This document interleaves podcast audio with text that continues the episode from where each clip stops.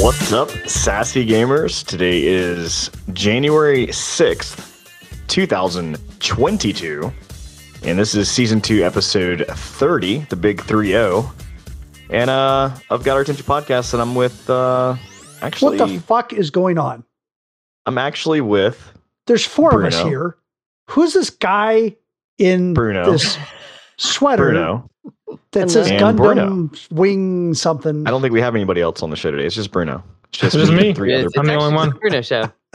Yeah. And for those listening, he actually is here.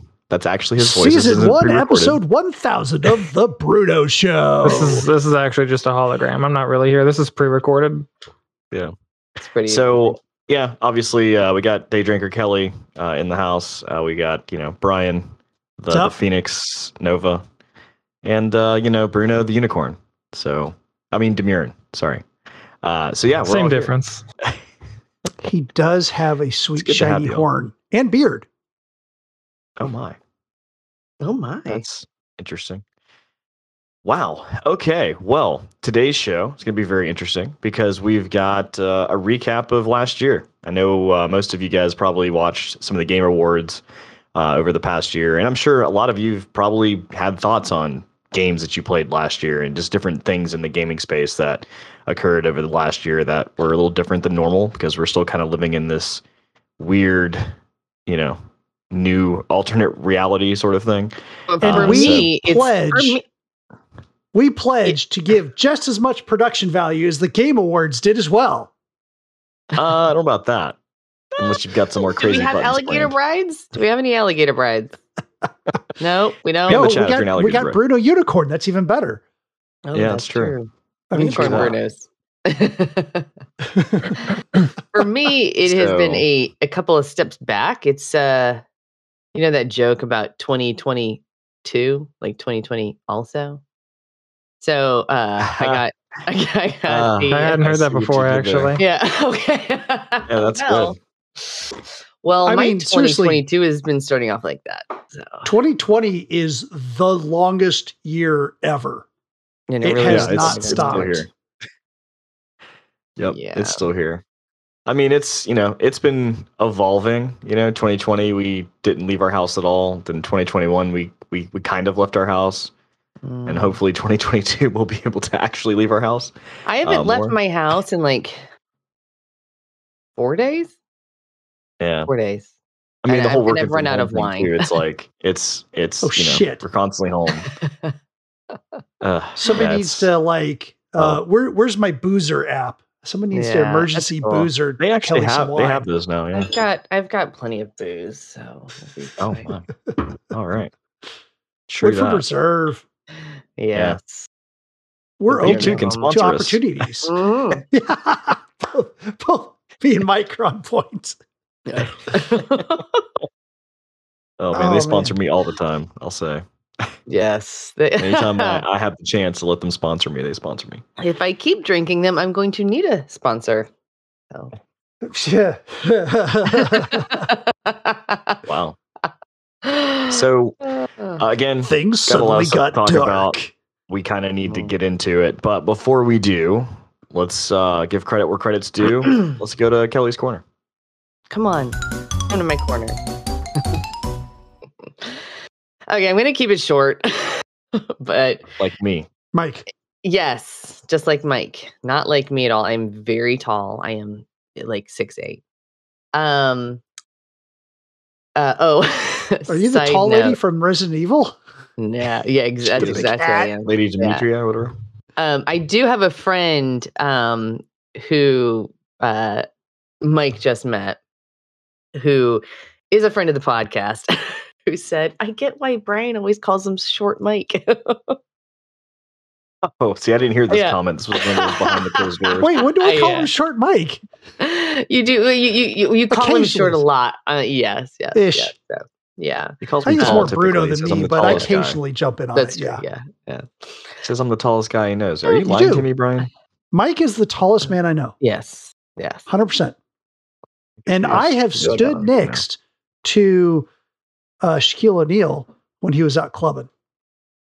Ooh, I bet that was fun. He pulled Was up in a he pulled up in a uh, 1985. Uh, no, it was.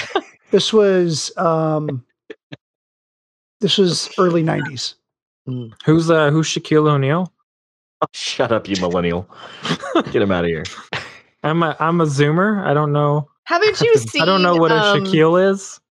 Haven't you Zoomer. seen? Uh, Oh, I haven't heard that one. uh, Wait, wait, Oh, sorry, man. Bruno, for you. We're talking about Shaq. Like Shaq Fu. You a remember that Love video game? Shaq, like the he's movie Canadian. or something. I'm gonna. I don't He's know. Canadian. which is even worse. He helped invent basketball. It's true. The fact that I'm Canadian actually discredits me even further because like they're 10 years behind the US much like most countries. So they're just now watching sports games from like 2010. So Oh wow. Oh, so, so yeah, they probably missed a boat on that then too. yeah. Remind me to go to Canada and put some bets on some sports. I was sports. saying we should do some sports betting and some Canada stuff. yeah. Ooh. You think like Wow. Nickelback Yeah. is still popular in Canada? There's like No, Nickelback was never popular. Come on. nah, Nickelback is Uh, I feel amazing, okay? Apparently, Nickelback is actually a- at least at one point during my marriage um was still popular in like Nebraska and like Would it be Nebraska context to say like, look at this photograph? Back See, Sorry, I think I think I were- screwed everything up. uh, I'm, I'm pretty Being sure. popular in Nebraska means that it's not popular. yes, Because Nebraska doesn't know what's sorry, going on. Nebraska. What are our metrics I- like in Nebraska? I think I've they're side, side, side railed us and Okay. screwed everything up, and it's supposed to be Kelly's corner. Yeah, sorry. I'll take the derail on that was my fault.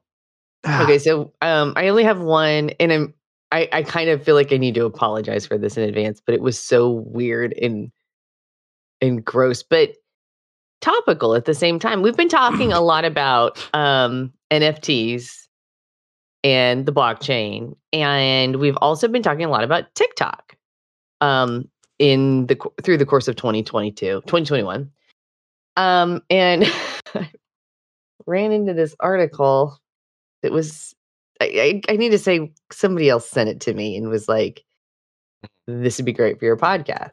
Did you say you Um, need to send them? You need to say that, or that you feel like you should say that? I feel like sounds I should say that because. I don't want you guys to think that I am. I mean, I guess I don't really care, but also I am reading it or parts of it on this. But it was just so fucking weird. Um, okay, did you guys know who Stephanie Matto is? Yeah, so Nope. I don't watch reality television. I didn't know who she was. Wait, is this the girl from 90 Day Fiance? Oh, her. Yes. yes, oh, the one that's been. Oh God, why do I know this? Why do I know this? say it, say it. Oh my God, say it, say it. I know what it is. You don't want to say it, Mike? No, go ahead. I'm good. I don't This want to is, give her any uh, credit of anything. Oh shit, that's This is that one. a hey, Oh, I this know is a what it is. very uh, she's an entrepreneur. Yes, she is. Oh. Um She's an entrepreneur, right? and I, honestly I cr- uh, there's so many creative ways that people are making money off of stuff like this now. I just have to give them credit even though it's like so stupid and messed up. Um essentially she um she sells farts. Her farts specifically. Her farts Yes. specifically. So Yep. so she she Um, squeezes these out. Apparently they're popular, so she squeezed these out quite frequently. Yes. So, um, just to correct you slightly, Demirin, she sold her farts. So she Ew. was selling Right. farts in a jar for a thousand dollars a piece. She's like, She- Yeah, she topped serious out at farts. fifty thousand dollars a week. yeah. Fifty She, dollars a week. I don't know if you guys obviously don't watch. I know, I know Bruno watches 90 Day Fiance, and I want to do the same thing that that he would probably say. Is initially it wasn't for me; That's it was Her, for my way, up on significant screen. other. Sure. But- okay. Okay. And then I started watching it, and I was like, "Man, this is just, just so garbage." I want to see what happens next. And but what I will say is, out of the all of the people that I don't like on that show, and there's a lot of people, especially with like the group she was in, which is like the the single life now, and the what was it the um before the or the seeking one, whatever that one was, but basically trying to find love. Like the night it was the other way. Like she goes to the place that the person's at and tries to do whatever. Um, anyway, out of all those people, she's probably my least favorite. Sounded like, call she- girl. Like literally started when the first season that she was on. Like she became such a piece of shit by the end of that season. I was like, wow, she's just a piece of shit. Uh, and then now they brought her back, and then they like really tried to sexualize her, like like put her on the front of the the cover, and like she's like following her with her friends, and she's talking about her her dry sex life, and I'm like, nobody cares. Like no. I don't care. well, And then apparently she's, like, somebody about does. Farting. I'm like, oh, my A lot of God, this Sims has gotta care. Go. The, o- the only the only care, thing yeah. that Wait, we're not allowed to say that, are we? Oh, oh, that's true. We're gonna get canceled. That's it. We're done here. I My mean, bad. if we don't I get it back. canceled after this article anyway, I mean, like the, the only good thing that came of that lady from that show Fucking was Brodo, the- your first day back. the person that she was seeing. Erika was actually pretty awesome, and Erika's Yeah, family was, actually like really cool. super wholesome. She like Yeah. Comes out to her parents, and her parents are like, "We knew, yeah. we're cool with it, man. We love you no I matter what." that. And I was like, "Oh, there's a silver lining to this Yes. terrible, terrible set of people being together." Yeah. Now her her her girlfriend at the time was Erika was definitely pretty cool, but Well, oh god. Unsurprising Those that this lady ended up selling farts. I'm happy for her. I'm happy that she made bank. I hope that she made enough to retire. They were So- very nice jars. The, I, I had a picture yes, of the jars. definitely nice jars. Yeah. oh, um, right. You're talking about the one she was holding in her hand, right? Yeah. So, but um, so she actually was eating Mhm. such a high fiber diet that she almost killed herself. She actually wound up in the hospital. And the the doctors are like she thought she was having a stroke actually. Um so wound up in the hospital and the doctors are like uh your diet is causing all of this pain and it's no bueno. So, But doc, I have to sell my farts. exactly. How else will So- I fill my jars? Yes. So she said I um mean, so It's supply and demand. You just you reduce the supply, the demand stays high, and you can sell for more money. I mean, come on. Uh, well, Please tell wrong me that's not the truth. Oh my no, god. she's so so.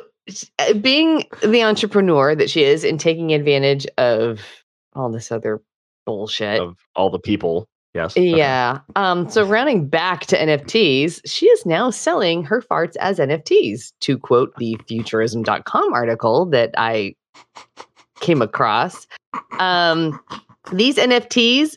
That- She says these NFTs are just as beautiful, unique, and rare Oh. as my actual poots.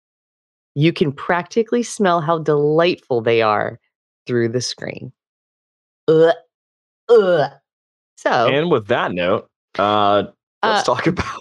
let me tell you how much they're selling for. I, let- Oh they're, I will say they're not selling for as much as the um, one day that you don't put the link of what you're talking about I, in the chat. I chat did it on purpose. the. I did it on purpose. I know, Right? and I'm I did- like, yeah. oh god. I love it's Yeah. it's like it's like got our attention reacts. that's and that's why I did it. Um, okay, so she's get our attention. she's selling five thousand fart jar NFTs. Words I never thought I would say in my life. NFT, I also NFTs I also already think are just fucking ridiculous. But Yeah. 5,000 fart jar NFTs, this is how I know it's not going to last. Um, they're selling for 0.05 Ether, or according to this uh, Futurism.com article, roughly $190 in ex- the current exchange rate as, as of when they were Right. Wow. She talked to somebody. She's like, "Hey, we could we could take this. There's idiots on the internet, right? Yeah. They're gonna buy your farts, but they're gonna buy NFTs, right? So Well- then it's like you don't even have to produce them, really. The and thing then is, we're gonna do Ethereum, so that way they have to pay for it in a in a currency that could potentially make you a lot of money eventually. exactly. Yeah. Exactly. Oh The- what kills me is there there are people that I really respect that are trying to capitalize on this NFT thing too. And I mean, sure. uh, I was listening to another podcast with um, Rob McElhaney, and he was mentioning that he's looking into getting into NFTs and selling NFTs, and I was just like, oh, God. I mean, it's lucrative if you're in the right space. Uh, Mhm, Savannah and I looked into it from suggestions, mhm. um, and she inquired with her community, and uh, one of them literally said, "If you do this, I'll actually skin you alive." So, Wow. we, we did not do it. words to to take uh, seriously. I I think. Considering one of them showed up at our house, yeah, probably, oh yeah, that's a thing. yeah. So, um, That's not. That's also no bueno. Yeah, probably shouldn't do that. But no, I mean, you know, there's it, it- there's all kinds of things no. that people. It's a sucker born every minute Should sort not of thing. do it. There's no Mhm. probably before it.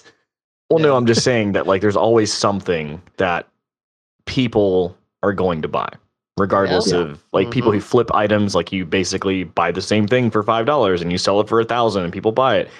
Like, yeah, you're stupid for buying the thing that's a thousand dollars, but I mean, the guy who just made you know nine hundred something dollars is like, whatever, you bought it. so Yeah. I mean, uh, whatever. Um, Mm. can we move on? Ugh. Yes. You know Absolutely. what really grinds my gears? you know what really grinds my gears? Oh Like, my I do an awful, awful Peter Well, Griffin. Okay, so let, let's move on to looking back over the last year. And a couple of us came up with a couple questions, kind of similar to what we do when our seasons change sometime in June, I think it is. And wanted to start off with everyone's favorite game that favorite game that they kind of played in 2021. Doesn't have to be from 2021, but Oh, well, that changes things. Uh-oh. Well, it can be if you want it. It's it's up to how you interpret it. It's Hmm. fine. We don't need 15 more games on your list. That's yeah. Oh I'll my god. One more. Uh, that's fine. it's his I- I- favorite, as in the, the top one. Top, So top. Numero uno, 100. if you will. It's hard, man. You know, It's not is- that hard. You just choose the one that you like the most. All right, you want me to go first? Summer Sure. 58. I already know. I already know. I already know it's summer 58. Unfortunately, that one didn't make the list. no. For those of you No, listening, no. just real quick, Summer 58 was one of the games that I picked for Mike to play during Shocktober, and he was like, Oh God. Yeah. and it was a it's a I mean, fantastic game. If you Great experience.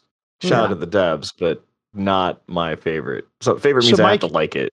So, since apparently, since you have a list, is this an ordered list, or is this just Um, unordered? It'll be ordered when I say it to you guys. Just then say the first one and then forget the rest of them. Okay. So I guess I'll drop that one off. I'll move that one to the next category. I'm making um, progress. Oh my god! I can't, I can't believe this is this. yeah. I guess turned I out can this move interesting. that one too. I can move that one too. Oh God. Hey Bruno, how about you go while he's doing stuff? Unfortunately, I have one, but the most played games is going to be a lot longer. Oh god! Just How is that So- possible? Your There- there's most only played game one is the game one you with the played the most, most. hours. So He did not favorite understand the assignment. no, no, he did not. I- it's hard, man. Like I play games for like a week and a half and I'm done. So like for me to say my favorite game, it's hard. But I okay. will So say Bruno, favorite game, game- from that you played during Let's 2021? let, let, let him finish. We've already been here long enough. the game that I played, it wasn't from 2021. Good. Since Bruno now we died. changed the rules, I'm There was no I'm gonna changing say the rules. I'm gonna say Firewatch. Oh, great choice. Yes. So Firewatch released in like 2015 or 2016. Uh, it was available on Xbox Game Pass. I think it still may be. Um, Yeah, and if not, so. you can pick it up for probably like 20 bucks or something. I don't know, uh, 15 bucks, 20 bucks. Uh, but favorite game definitely. It, it had the to me one of the most compelling stories, uh, most uh, down to earth sort of stories, and the character decisions you can make. Because your character's, you know, interacting with like your boss, like the Delilah that you're interacting with, and and even some of the, and I think I mentioned this before, was like some of the the outputs, like the things you select. Typically, some games like you select something and you're like, oh, that's not what I meant by thank you. And it's like, yeah, well, you know what? You suck. Thank you. And you're like, no, no, I wanted to be nice. Like you didn't. Um, but this game did a really good job of whatever you selected, it actually being something similar or even better than what you were looking for. So um, it was a really cool game, very neat art style, very, like I said, the, the story of it was very compelling. Uh, I really enjoyed it. It only com- I completed it in like five hours, but you can definitely take your time and really like explore everything. Uh, and there's even a mode where you can just kind of go back and sandbox it and just kind of run around and just explore because uh, there's a lot of little tidbits everywhere. So I'd have to say it's probably my favorite game um, that I played last year.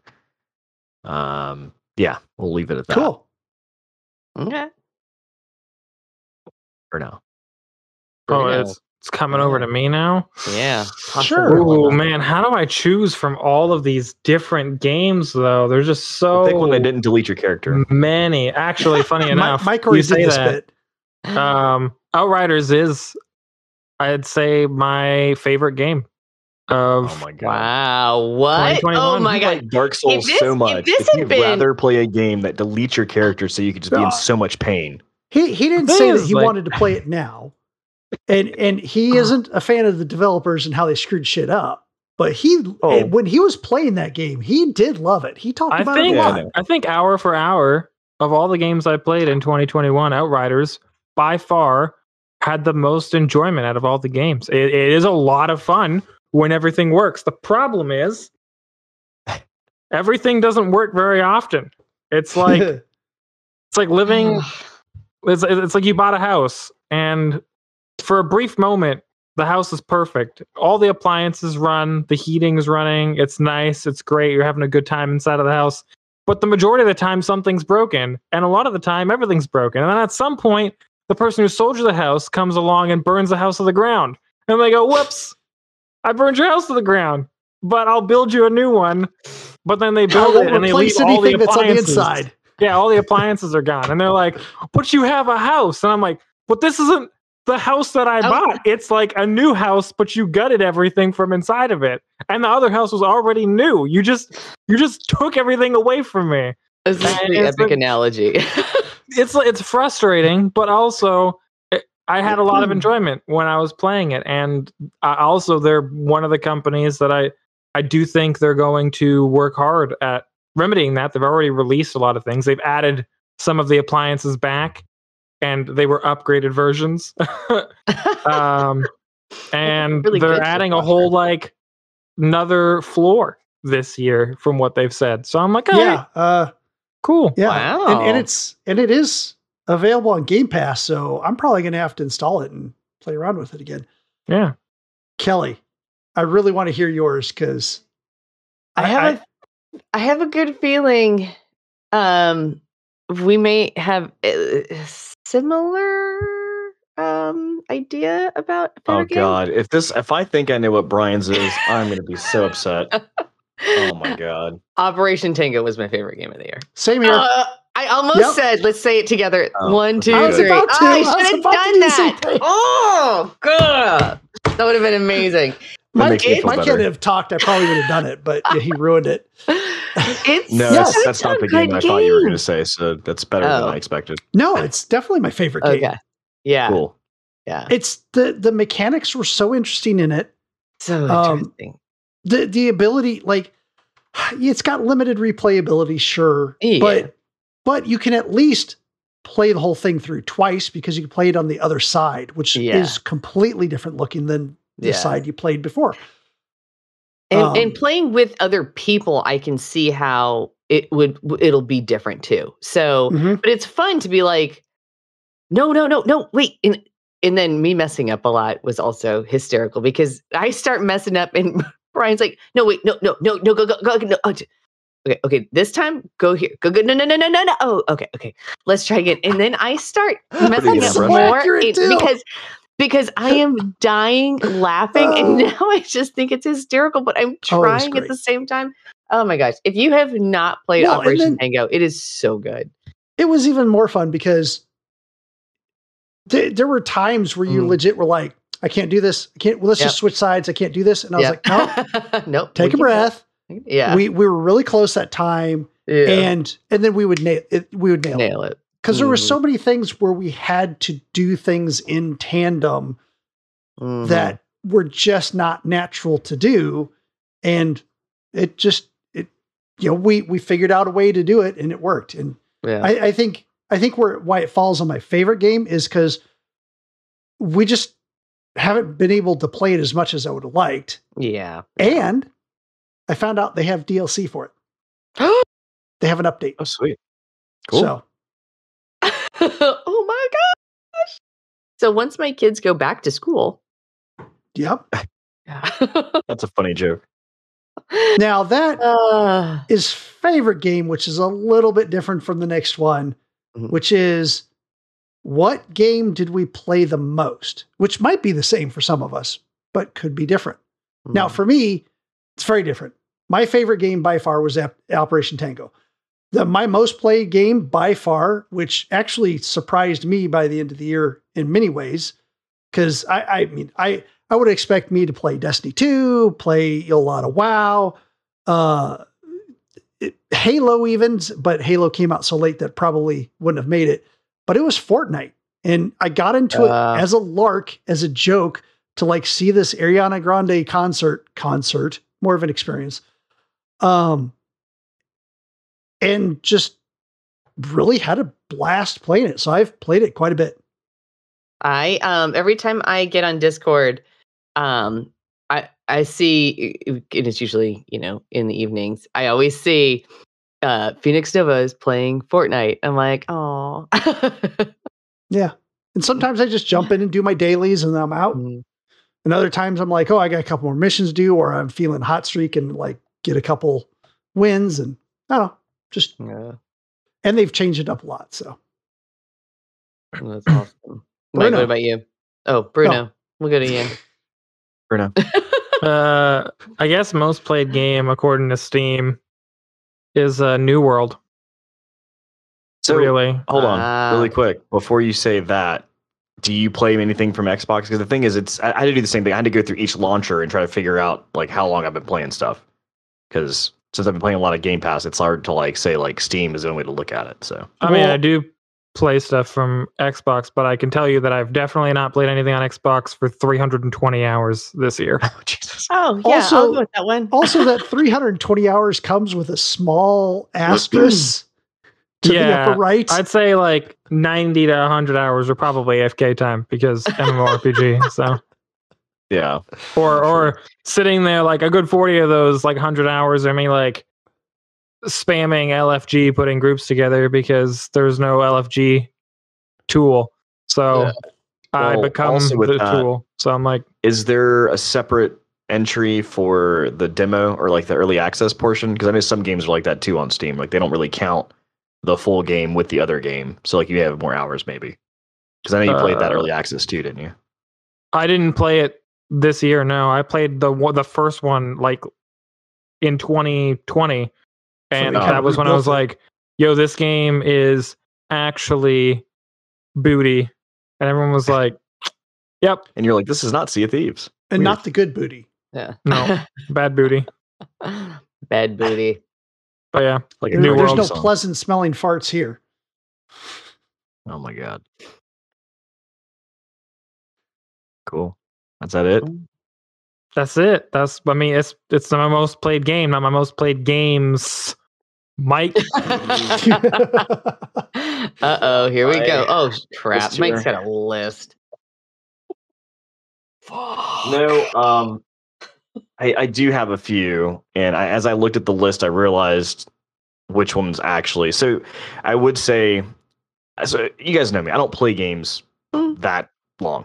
So if this was Yeah. like 2018 Rocket League, obviously I'd have like so many hundreds of hours in Rocket League or whatever. But uh, this year, I'll have to say most played game, the runners up would Runners be up. Oh my god. uh, oh my god. would be Fortnite, uh, New World, and I'd even throw in uh, Rocket League. I'll even throw in like Icarus because I, I did play that for a good like when I was playing I was playing it. Uh, but I have to say the number one game I played consistently has to be Cookie Clicker.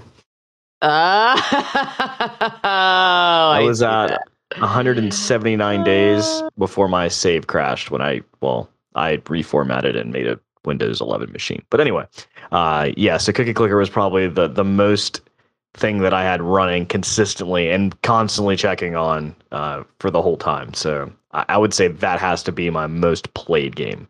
Yeah. Nice. Um, so for me, um, my most played game, I actually played uh before I joined the podcast in 2021. And it's not a new game. Um, but I used to play it for a little bit after work. Uh it's called Eastshade. I think I talked about it a little bit. Um, I played it through Xbox Game Pass. Um, it is you are this foreign person um, on this island, a shipwreck, and you're a painter, and you have to earn money to support yourself on this island and like do missions. Um, but there's an eclipse that happens twice a day, and there's just no urgency. The music is really beautiful. It was a relaxing game for me. It wasn't like a, you know, first person shooter where I was like trying to get stuff done or I have a mission. I need to get this done fast and everybody's waiting on me and I can't do this until I do that. And um so Eastshade is a if you're looking for something that's like really calm and sweet and like relaxing. Um and I had a really stressful job. Uh that was it was perfect. So I had actually spent I, I was surprised to see that I'd done that. I'd spent more time on that and that was through my console. But I do want to just make a quick note my second most played game. Ah, see, see, other people have other things. Yeah. My second most played game, You started a trend. It's your fault. Phasmophobia, Good. with you guys. a trendsetter. Yeah, Uh, Yeah, yeah, um, Phasmo. you know, did it's a lot of it's- Phasmo. Um, and not to discredit it, like Mm. we at last year when we had the same thing, uh, Phasmo basically swept the floor on pretty much every category for all of us because we were like, "Yep, this game, yep, this category, yep," and it was just, and we tried. I try. I tried personally to not list it, uh, but I, haven't also played it as much as I did back then. So, um, but yeah, I could see why that would be on your list because it's it is a very addictive game when it comes Yeah. to you know scary and having fun with your friends. Boy, if we had uh, the game you changed, you turned your attitude around the most on, it would be Phasmophobia. And it, it was hilarious too Yeah. because I was like, "Oh my god, this like the controls are crap. It's it's so imprecise. It's Yeah. such a pe-. and like, and then we introduced Yes. Bruno to it, and Bruno said the exact same phrases I said in and almost you in hadn't the even same left order. the truck yet. You were still in the truck. Like, Yeah, he was. I mean, I stand by the fact that Phasmophobia is like, I mean, I don't know about now. When we first started playing, it was a clunky piece of shit. Like still the is. controls are just are just it's still pretty clunky. Still, The controls It's are just fucking really miserable. But Yeah, it is one person, so I'll let it slide. not with me. anymore. Not anymore. yeah, now No, it's it's three. not He's- good. now The, the game, the game is executed in the sense of how the game plays out very well. It's just, it's like Bethesda development on crack. So they're, they're like as as clunky and as many bugs as we can pack into one place. Eh, we're gonna do it. So I just, it's like the the second I picked up a flashlight or tried to, I was like, "What is Yeah. this ass But of a game?" It actually plays a lot better than some AAA games that I've tried to play. And I say try, so which is like sad. what? I don't know. Maybe or one that we always talk about. Oh, it used to. no, no, no. The Cyber Cyberpunk It was pretty 2077 bad at first. was pretty bad at first, but let's let's let's be honest. From a a a bug slash from a clunkiness standpoint, it was not as clunky.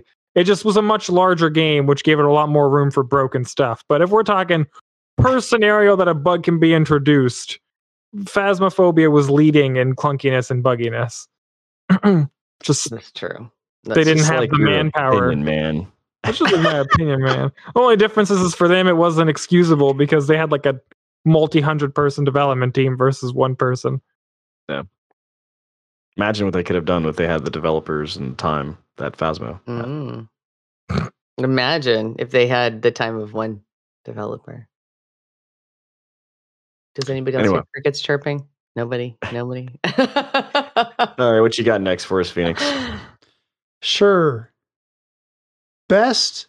This is for pretty much games that came out at 2021, and just what you thought maybe was the game. Uh, uh, best new feature that showed up in a game, or an add-on for a game, or maybe uh, best new mechanic in a game. Uh, something that just caught your eye. Just this one part about this game kind of caught your eye, and you're like, "Oh, it's I like that's neat. That's that's really cool what they did there." Bruno. Um, that's not even really a specific mechanic. It's kind of just the way the game works in general. But uh, taking roguelike games to a whole new level with Returnal, that I think they just really knocked it out of the park. They took a genre, which I guess I think they still label it as like an action RPG, but they took a genre that is like primarily like an indie title genre, or at least like a 2.5D or 2D game and they were like what if we like really invested in this model and built out on it and the execution of the game mechanic and how it worked throughout the world that they developed was i think as flawless as you could probably make a roguelike realistically in that setting i don't think you could actually have done that base function any better than they did um, and if somebody wants to argue that, you're an idiot. So what do I care? Your opinion's invalid. You can return it. Wow. So- receipt still. Hmm. I would say best new feature mechanic add-on. I have a list, so I have three. Uh, well, there's there's three specific ones. Um, the first one, well, I'll say is from 12 minutes. So 12 minutes was a game based on like literally 12 minutes, and you have to try to Ah, figure out yeah. the story. Uh, and each time that you made the wrong choice, uh, you would start over in the room, and the whole life, like your Groundhog Day, would begin again. Uh, so to me, that was start pretty over neat was because the pleasant part of that. The with the, the part before the start over was usually less than pleasant. yeah, yeah, So, like, that's true. having to go through each different scenario and basically from what I from what I played, of course I didn't finish it because I don't finish games, but uh, going through the scenarios that I did go through, uh, it definitely seemed like everything was already pretty much there, except you just didn't have knowledge of it. So like the certain questions you wouldn't ask because you didn't know, but the next time you would, and it's like you had the same same path to get there. You just didn't know you could do this yet. And I don't know, it was just it was a really interesting way to to kind of put a game into like Groundhog that loop of just playing over and over. Uh, and not to mention it was top down, which is also something you don't typically see with more of like a realistic style game. So uh, it was pretty neat. I, I enjoyed that one a lot. Uh, the second one, going to um, my building type S kind of games because I do that all the time. Like I play all these games that build and I craft and I do all these things. And the same, it's the same loop pretty much in every game. Like it's you know you get the items, you build the items, you have to make the crafting table, and then you do this and that, and you keep building, keep building. Um, but I will say there's survivalist. So survivalist was a uh, like a little cute like um, like isometric 2D game or whatever uh, that you get to play, and you're like stranded on an island, and you have uh, and you find a monkey, and this little monkey follows you, and and as you keep playing, you you discover more monkeys, more monkeys. Like you just keep saving them from these different dungeons and stuff. Um, but the whole mechanics there, you you know, you craft, you food, you do all the stuff. But what was really neat was that the monkeys, you have the ability to automate them. So you can like basically use like the banana and you would toss it to them and you show them what you want to do. So you're like, hey, I'm gonna chop a tree down. So you you send them the banana and say, hey, pay attention to me. You start chopping a tree and then it automatically goes, oh, cool. Give me an axe and I'll go chop a tree. And he'll just start chopping a tree. Uh, and that's cool. Like you can gather resources a lot quicker that way until you get to the point where you realize that you can actually start chaining these together. So you can really start You automating chain your your game. You monkeys can- together. Mhm. I don't chain your monkeys together. It's like monkeys in a barrel. They all just kind of lock arms, right? Um, That's but it. Sounds like basically, PETA is uh, coming after you. I'm just saying. Right. Well, to the point where like you'd have one chopping a tree, and you would teach the other two to deliver to a certain point. Well, then you'd have one going to that point to pick up items, and then the other one would go to the crafting table to deliver items to the crafting table, and then there'd be a monkey at the crafting table crafting the items you wanted to have. And then if you had more, you could keep sending them somewhere else. And so it was really neat to to kind of take the whole automation process of a I get game. it. Hold on one But, like- I'm sorry. Every time you say crafting at a table, all I think about are like these little monkeys, like making Christmas ornaments and like. That's what they're doing. Yeah. So Santa's it little was it was just a really neat way to kind of introduce the crafting in a game, but also like have automation in a sense too. So like you didn't have to do that. They could just be like you know following you around and protecting you, but like it was really cool to do that. So I thought that was a pretty cool mechanic. And then the last one. Uh, was kind of talk, talking about what you talked about earlier with Fortnite with the concerts, which that's not new. Um, but one of the experiences we did do was the MLK experience, and the Martin Luther King experience, where we actually got to drop in and go through, you know, Washington D.C. essentially, and go through all these different like uh, memorials about different parts of his um, his influence life, in career. In life, you know, uh, and it was really cool. Like it, it to me, it was really awesome. Not just because I got to experience it, but also knowing that as a developer, and they know they have small kids, you know, playing this game, that they're introducing history into that too, which was really cool to see. That you know, they're not only just playing a game to to make a lot of money, but they're also trying to reach back out to the community and show.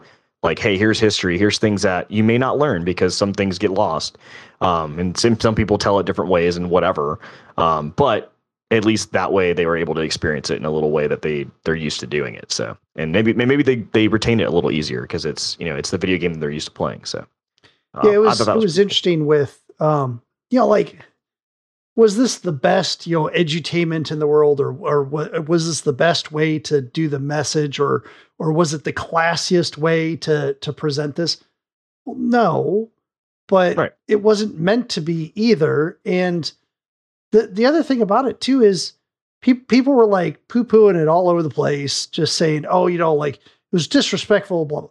You know, they had all these games and stuff, and I was like, well, yeah, but did you go and play some of the games? Because some of them were trivia about what happened and were Yeah. teaching you stuff, and and like they were they were reinforcing the points, and the entire time you get to hear the "I have a dream" speech, and uh, and people would come back because there was incent it was incentivized to come back to do certain things and be able to earn earn some things. So, and you could hear the speech wherever you were. So, it, it's per, very prevalent in your ears, and you. I don't care if you were half paying attention; you still Mhm. picked up a lot of stuff on that. And so, I think the people who were shit talking this, um, like, I'm not going to say they're wrong, but they didn't. They they seem to look at the surface level of it Yeah. and not like the surface level, and they didn't dive any deeper than that. I'm not saying Yeah. they would have thought it was the best thing in the world, but maybe they wouldn't have uh, disliked it so much. Well, Kelly, Phoenix, you got one for your- this? Um, I Oh, sorry. actually, I, I do, but I was going to ask you first. Oh, go ahead. Um, so uh, I've talked a little bit about a game called Moncage, which is um, it's a like three is that dimensional. the proper pronunciation? Do we know? I have Moncage. still no idea. They is is it Moncage or It's Moncage. Moncage? Oh, thank you because I messaged them and they never responded back. Wait, are you the So- developer, Yeah. Brian? What? huh? Yeah. Wait. It No, looked like developer. Moncage to me, but I was like, maybe I'm overthinking this. And anyway, um, so it's a 3D. It's a, it's a cube, right? But each um, section of the cube is has a different, I'll say, scenario, and you have to um, match up something over here that has a train track with something on this one that has a pattern on uh, a fence that just happens to also kind of look like the train track. And if once you match up the cube, once you match up the perspectives of the cube, the train will go from here and go into here and then continue with Yeah. part of the story. Go to go to one face of the cube to the other face of the cube, which Yeah. are different pictures and yeah. Uh, it's so funny because actually, um, uh, see, I had a list of Uh-huh. best mechanic or, and the my first one on that list was the the three dimensional lining up of the different faces of the cube with different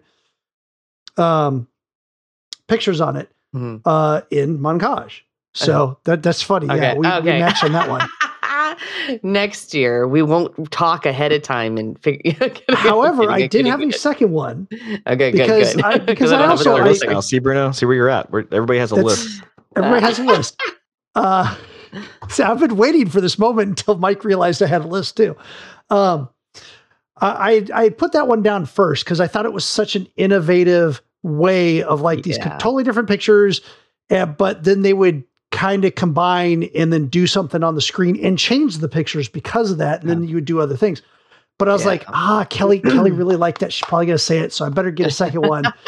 and uh, and unfortunately, the second one that I thought of was actually the thing Kelly and I liked as well. And I went back to Operation Tango. Let me tell you why. It wasn't like like believe me, the the cool mechanics of of you know the two different perspectives and having to talk to each other and and you're on separate games, right? You're on separate monitors. That's all cool and that's a very cool mechanic. But what really what I thought was best was that they created this game that is required to be a two-player game with two different perspectives but only one person needs to buy it. yes. Because- oh yes. Because if you buy it, you can do a Mhm. friend code to the person who's going to play with you, and they literally get a full download of the game. They just can only play when someone who has the full game plays. Uh, they can't start their own game. They can't. They can't start a game with someone else. Yeah. Uh, which I think that's such a cool mechanic. That's such a cool Mhm. feature that it'd be really nice to see a because you see that you see a lot of these games are like four player asymmetric games. You know that's been that's been having a resurgence come back, right? Well, then you have to get four people together, and four people have to buy the game. Yeah. Now, don't get me wrong. I don't think the developers are going to greenlight one person buys the game and three other people get to play with them Right. but uh, at least on the on some of the two player games where it's required two players, I would like to see this friend code idea become a bit more prevalent because it's really cool. Yeah, that was very cool. Okay, so we have a lot of positivity. I, I threw kind of a not really a negative one in here because there could be some funny answers to this as well. Well, I only have Um, one answer for this one. Oh, is is it is it is it what it? So so let's start with Mike for the worst Oh, idea from a developer. Ready? Yes. NFTs. Fuck. Period. I guess we're all. oh, Well, I guess Bruno No. save And us. I don't, and if I don't get all three of you on that one, then I don't know. I'm indifferent Uh, about NFTs. Mm. I mean, like it, they're they're whatever. I mean, some of them are valid and hold value because people give them value, and some of them don't have any value whatsoever. Well, okay, Well, so to, to NFT point, it's- clarify, The, the To game clarify, when I- developer. yeah, when I talked about NFTs, it was how game developers are implementing them, which is against a lot of things of what an NFT is supposed to be decentralized, um, freely, uh, you know, free commodity between people, as opposed to the developers getting a cut every time that you sell it. Uh, and it doesn't it doesn't bring anything new to the table. It's it's the exact same model that has been used for years and years and years and years by other developers, just with in-house databases. The NFT is part of it is completely a waste. Uh, and more so than actual like actual NFTs. Somebody finds value in it, and somebody trades them. And yeah, there's you know this energy cost that is probably a very bad thing, but it's so much worse with these game NFTs when there's zero reason for them to have ever ever done it, right. other than it, than it being a buzzword. Yep. Yeah, I mean, I mean, I guess it depends also how they execute the NFT. If they're Yeah. selling like an NFT that's artwork of a game that they're releasing, um, or if they're selling a virtual item that you can only have by owning the NFT, um, that also still technically works so long as it's embedded within a blockchain, and that's where the actual tie to the item and the ownership lives. But yeah, I don't know. Yeah, but you can still do that NFTs are- without the NFT. You could you could you could have people purchase items that you know that you have to have purchased the item to have it. You Hmm. could even make them unique items if you wanted to, and you wouldn't need an NFT for With that. their own, You could, but it's just a different way to process it. Yeah, dude, farts in a jar. Come on. The Yeah. cost is still the cost is still going to be relatively the same. I don't know. It's just a different way to administer it. I think. I think well, no, a overall, block, they're really blockchain stupid. takes a lot more computational power. Is the problem. Whereas But- a database is just a database. well, th- All right, that's so the that thing. was is- mine. yeah. uh, to- just to clarify though, before we move on, depending on the type of NFT, because I've unfortunately had to do a lot of research in these stupid things. a correct NFT is something Stupid. where its unique identification is hosted in an Ethereum blockchain or something of the sort. So it's directly tied and intertwined with that, and that is where it lives. A bullshit NFT is hosted in a hosted in a database somewhere where it's just a URL to a picture that means Mm. nothing. You you you literally bought nothing. It has no monetary value past the point that you paid money for it, and there's nothing to back it. Whereas a real NFT, it's like it, it takes up sure. space in a blockchain somewhere, meaning that it has to have value because now it's been forced to, unless the blockchain fails. Um, either way, I think it's Forced kind of to. useless. But um, yeah, that's a that's a good stupid thing to to throw out there that developers have decided to do. Yeah. What is your uh what do you think is the- the worst developer? I'm gonna uh, do two, Mike. How's that oh. sound? Oh my God! See, There you I go. got all of you. I'll jump. I'll jump All on board. Um, because why not? This is the best category to do to do two of these. Oh my god, if any first of all, if there's any category that Bruno can do more than one, Yes. and It's gonna be this one. I- Bruno, It's a good point. I challenge you for three. And go. Oh god, but that's not even a challenge. I, I I could probably think of it, but uh, let me start with my first Okay. two because they're very specific. Um, the first one's going to be Outriders. Um, specifically, I want to point out that the way that Outriders and People Can Oh, Fly executed their online multiplayer is probably one of the most idiotic presentations of online gameplay to ever, I don't know, disturb mankind as a whole. Um, they decided to make a non-live service game have live servers that all the players had to communicate with to download their characters. But in order to do this, they would have one person be the host of a peer-to-peer lobby, but their connection has to route through a vendor that actually hosts and manages the connectivity and encrypts it for security reasons, but then has to communicate with their live servers. And then after all of that is done, what allows- wrong? other players to peer to peer connect back to that original person, which is probably the most convoluted, stupid, asinine way that anybody has decided to do a multiplayer looter shooter game of all the things in the world. And the result ended up being Oh. tens of thousands of characters getting deleted because their dumbass online system made it so you'd be waiting for your character file to load for like 10 seconds to 2 minutes and god forbid you crashed in that time frame in between saving through that horrific chain of events you would just lose all of your stuff so that that definitely earns my stupid developer idea award uh, alongside new world a company that or Amazon Game Studios with New World, a company that is amazingly good at shooting itself in the face repeatedly. they released a product that was not really complete, but had a lot of fun to it in a moderately okay state in terms of online play. And then as people started to get pissed off with all the problems in their game, they just compounded on it by bogging their game down with additional bullshit game development decisions like taking the end game watermark system, which this watermark system, if you know what it is, once you reach end game in New World, it unlocks the watermark system. So you have a gear score, similar to how Destiny works.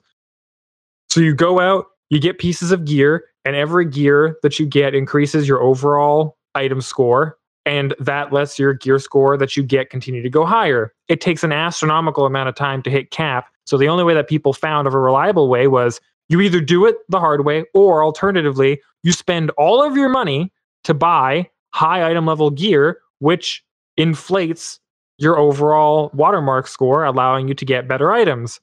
Well, right before Christmas, Amazon Game Studios decided that amidst their mass duplication exploits, crippling server issues from transfers, and balance problems, they were going to change the watermark system so that if you did own gear that you did not craft in order to artificially inflate your watermark score, it didn't count. And your gear actually got de-leveled down to your character's bound watermark score, forcing you to level it up over time, which is probably one of the most ridiculous implementations of a gear system post release in existence. You literally took something that people were okay with, but one of the only things people were moderately okay with, and you destroyed it overnight. and then you're like, we'll change it maybe eventually. Sorry, guys. And here we are. It's 2022, and the problems still exist. I'm dead. and a third Yeah, one. this is a great category. who can, oh, who can I throw in as a third one? I don't even. I'm just trying to think. Who else is Uh, really? Let's Sony, talk about Cyberpunk um, 2027. uh, 2077. CD Projekt Red. Uh, You know what? Let's let, let's go into stupid ideas from developers. One that I mentioned. It's not even necessarily game related. It is game related and it's not. We're going to talk about Blizzard as a whole mm-hmm. in 2021. yes. A company Yes. whose idiocy as a developer transcends just code. It's it's it's astronomical how they've managed to screw up in marketing, in general PR, development, game The planning, executive, uh, the executive and upper management. Community engagement, Mhm. executive and upper management, employee treatment. These people in 2021 have managed to screw up every single facet of their company over and over again in in every way humanly possible, disrespecting player time, disrespecting their employees, disrespecting brand new Yeah. executives, uh, disrespecting the community as a whole. The yeah. government government organizations that came after them for doing things that they weren't supposed to be doing. Throwing, And they- throwing they don't in haven't another. Ex- yeah, and and the other one was like uh, throwing another executive under the bus, like Yeah. blaming them for something you wrote yourself. Yeah, Mhm, Yeah, li- mhm. like a company like, what the who who Chat knows also no. says uh, play, placing blame on everyone else. yeah, the problem as exactly, well. exactly. Yes. I mean, like as a, as a, like a small side note, the guy who runs the show had a stupid letter written up that he had somebody else send out because she was a woman and he felt it would be better coming from her. It was tone deaf as hell, and he blamed her for it. And then she Mm. quit, citing, "Well, actually, um, he wrote that, and I was just like a token woman hired into that position. So uh, sucks to suck. That company's terrible." Um, and here we are. So yeah, I guess um, Outriders dumb online stuff and New World's ridiculous development plans still gets completely overshadowed, eclipsed, annihilated, just completely vaporized when it's set next to the absolute undeniable clusterfuck that is Activision Blizzard, what is the worst AAA company of 2021. You know, out of all of the companies that were having these problems, Ubisoft was having these problems. Um, what's what's the quantum one? Uh, that they they I know they were having problems. It was Riot it's like Games the- has been having these issues for a long time Riot as well. Games they just was settled my for third one. Yeah, 100 All million it's- dollars. There's a lot of companies doing this, but the problem Well, with no. Blizzard was that they knew My- that. yeah. But my point, they my point is, out of said, all the beer." companies that were doing this, and out of all Yeah. the companies that were trying to keep unions out of the concept of game development, and I'm not saying positive or negative there. I'm just saying that's Mm-hmm. what a lot of these companies were trying to do.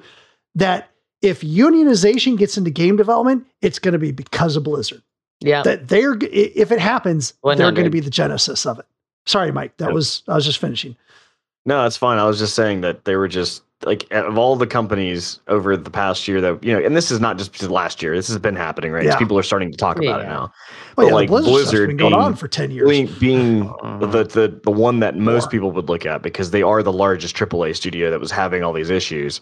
Like they could have like tried to fix this pretty quickly because like, hey, we're pretty popular. Probably don't want to do that, but they were just like, yeah, hold my beer. Like, let me show you how real bad it can get, and like they would just keep Mhm. doing things each week to like Let make it me show you the what's the right thing to do. Okay, I'll do the Cool. opposite We're gonna trash every that. single time. Every single time. yeah, it was. yeah, it was just bad. I, no, especially since they did have this history that had been going on for 10 years or more. And they've always been known as the developer of like, uh, you know, good quality products for the most part. They, not everything was perfect. Uh, and, and they've made mistakes, sure, but they were always like, it's done when it's done. That we're, we're not gonna, we're not gonna like rush things out. We're gonna, it's gonna be done when it's done. And they had this persona of, of being a, you know, this great place to work because of how this attitude was, not realizing there was a seedy underbelly that had been going on for a decade or more. And then as things came out over the last year and a half, that, like Kelly said, each time something, and like Bruno said, and kind of what Mike was saying too, is each time something came to light, they're like, let's see how we can fuck this up worse than anyone Yeah. else. Listen, how, how can we make this even worse? 10 years ago, when the gates of hell opened for the third time and they were met by Error 42, was the marking of the day that Activision Blizzard would descend literally to the seventh circle of hell as a company. They just continued to trash themselves year after year. And anytime they made a stride forward by fixing one of their games, they took another step back. And then they released Overwatch, and everyone was like, Is this it? Is this the light that we were all waiting for? And they were like, Yo, but check out this terrible expansion we're releasing for World of Warcraft. Everyone was like, Why though? And they were like, Oh, And now we're oh, going to release. N- Now we're going to shut down the collegiate league of Overwatch mid-season and and literally put people out of jobs for almost zero reason. Yeah, well, I mean, Right. everything they've done for the last, at least what, uh, the- at least the last good four years has been completely out of greed at this point. Once over, once Overwatch launched and they started making so much money off of MTX, they were like, eh, let's just re-release old games and just, uh, Yeah. we'll just see when that runs out. And then when they were like, ah, it's slowing Ah. down, they were like, we'll release Overwatch 2. What's different about Overwatch 2? Nothing. It's the same engine, but we're adding a single player campaign. Oh, are you're going to have to, what? You're going to have to just go into Overwatch 2 to do all the same stuff? Yeah. Yeah, but we'll make more money off of it. Yeah. Blizzard in a nutshell. Kelly, Kelly, save us from this. well, I'm I done. got We're nothing. good. I got, I got, Well, I got nothing. But I had NFTs and that was it. yeah, but yeah, it's funny. Three of us had NFTs. Uh, but I do have something else to talk about, which is the game that came out of nowhere for you. What is the game that most came out of like left field? I feel like Mike and I are going to agree wholly on this. I mean, of all the of all the games that surprised me, this game legitimately appeared out of the fog of Yeah, nothingness. Like I, I got a message from a friend and said, "Hey, this looks like a cool game." Like the day before Uh, it released, yeah, early access and, or whatever. And I was like, uh, "Oh, this is did their I one, message two, three you? moment. did It- I, yeah, did I?" I think I showed you or something. I was like, "Hey, check this out." I was like, "What the hell?" Like this is yeah, weird. it's just it, it's Valheim, hundred percent.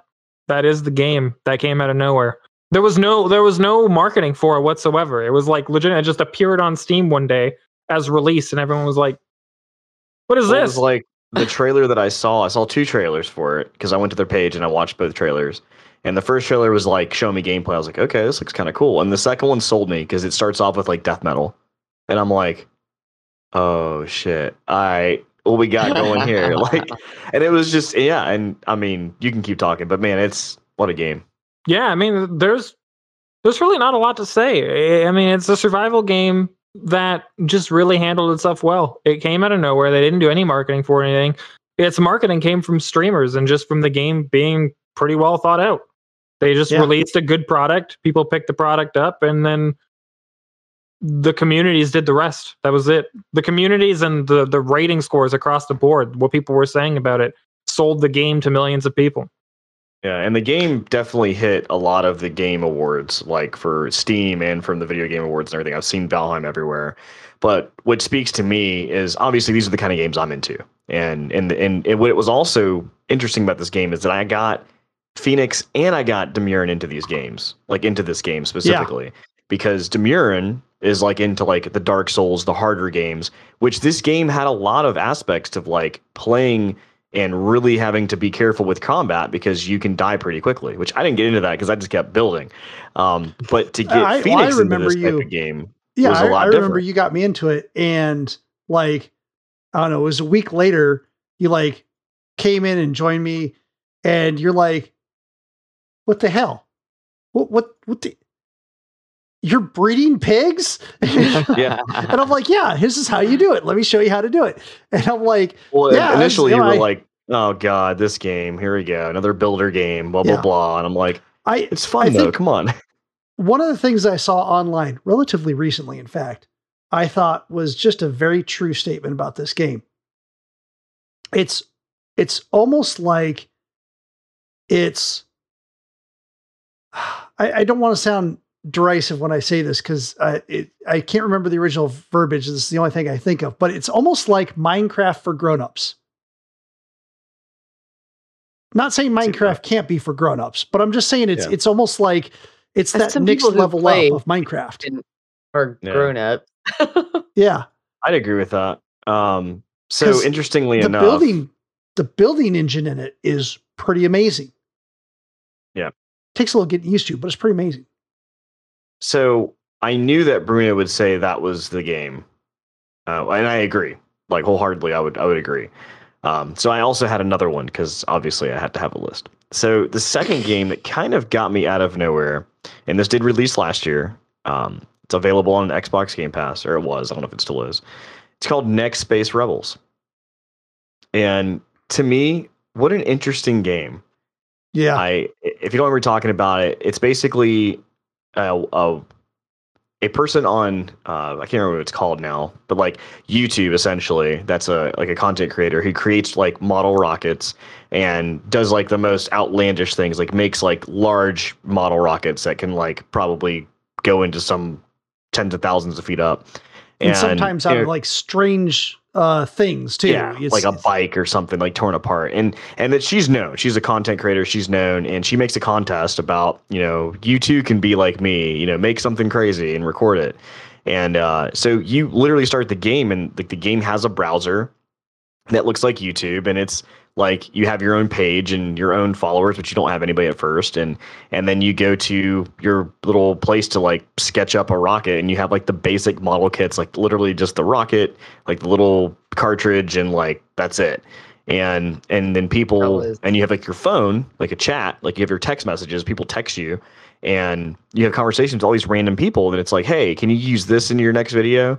And you publish these, so you, you film it. It looks real, like you're actually launching this rocket that looks real. Like the footage looks like it's actual real footage.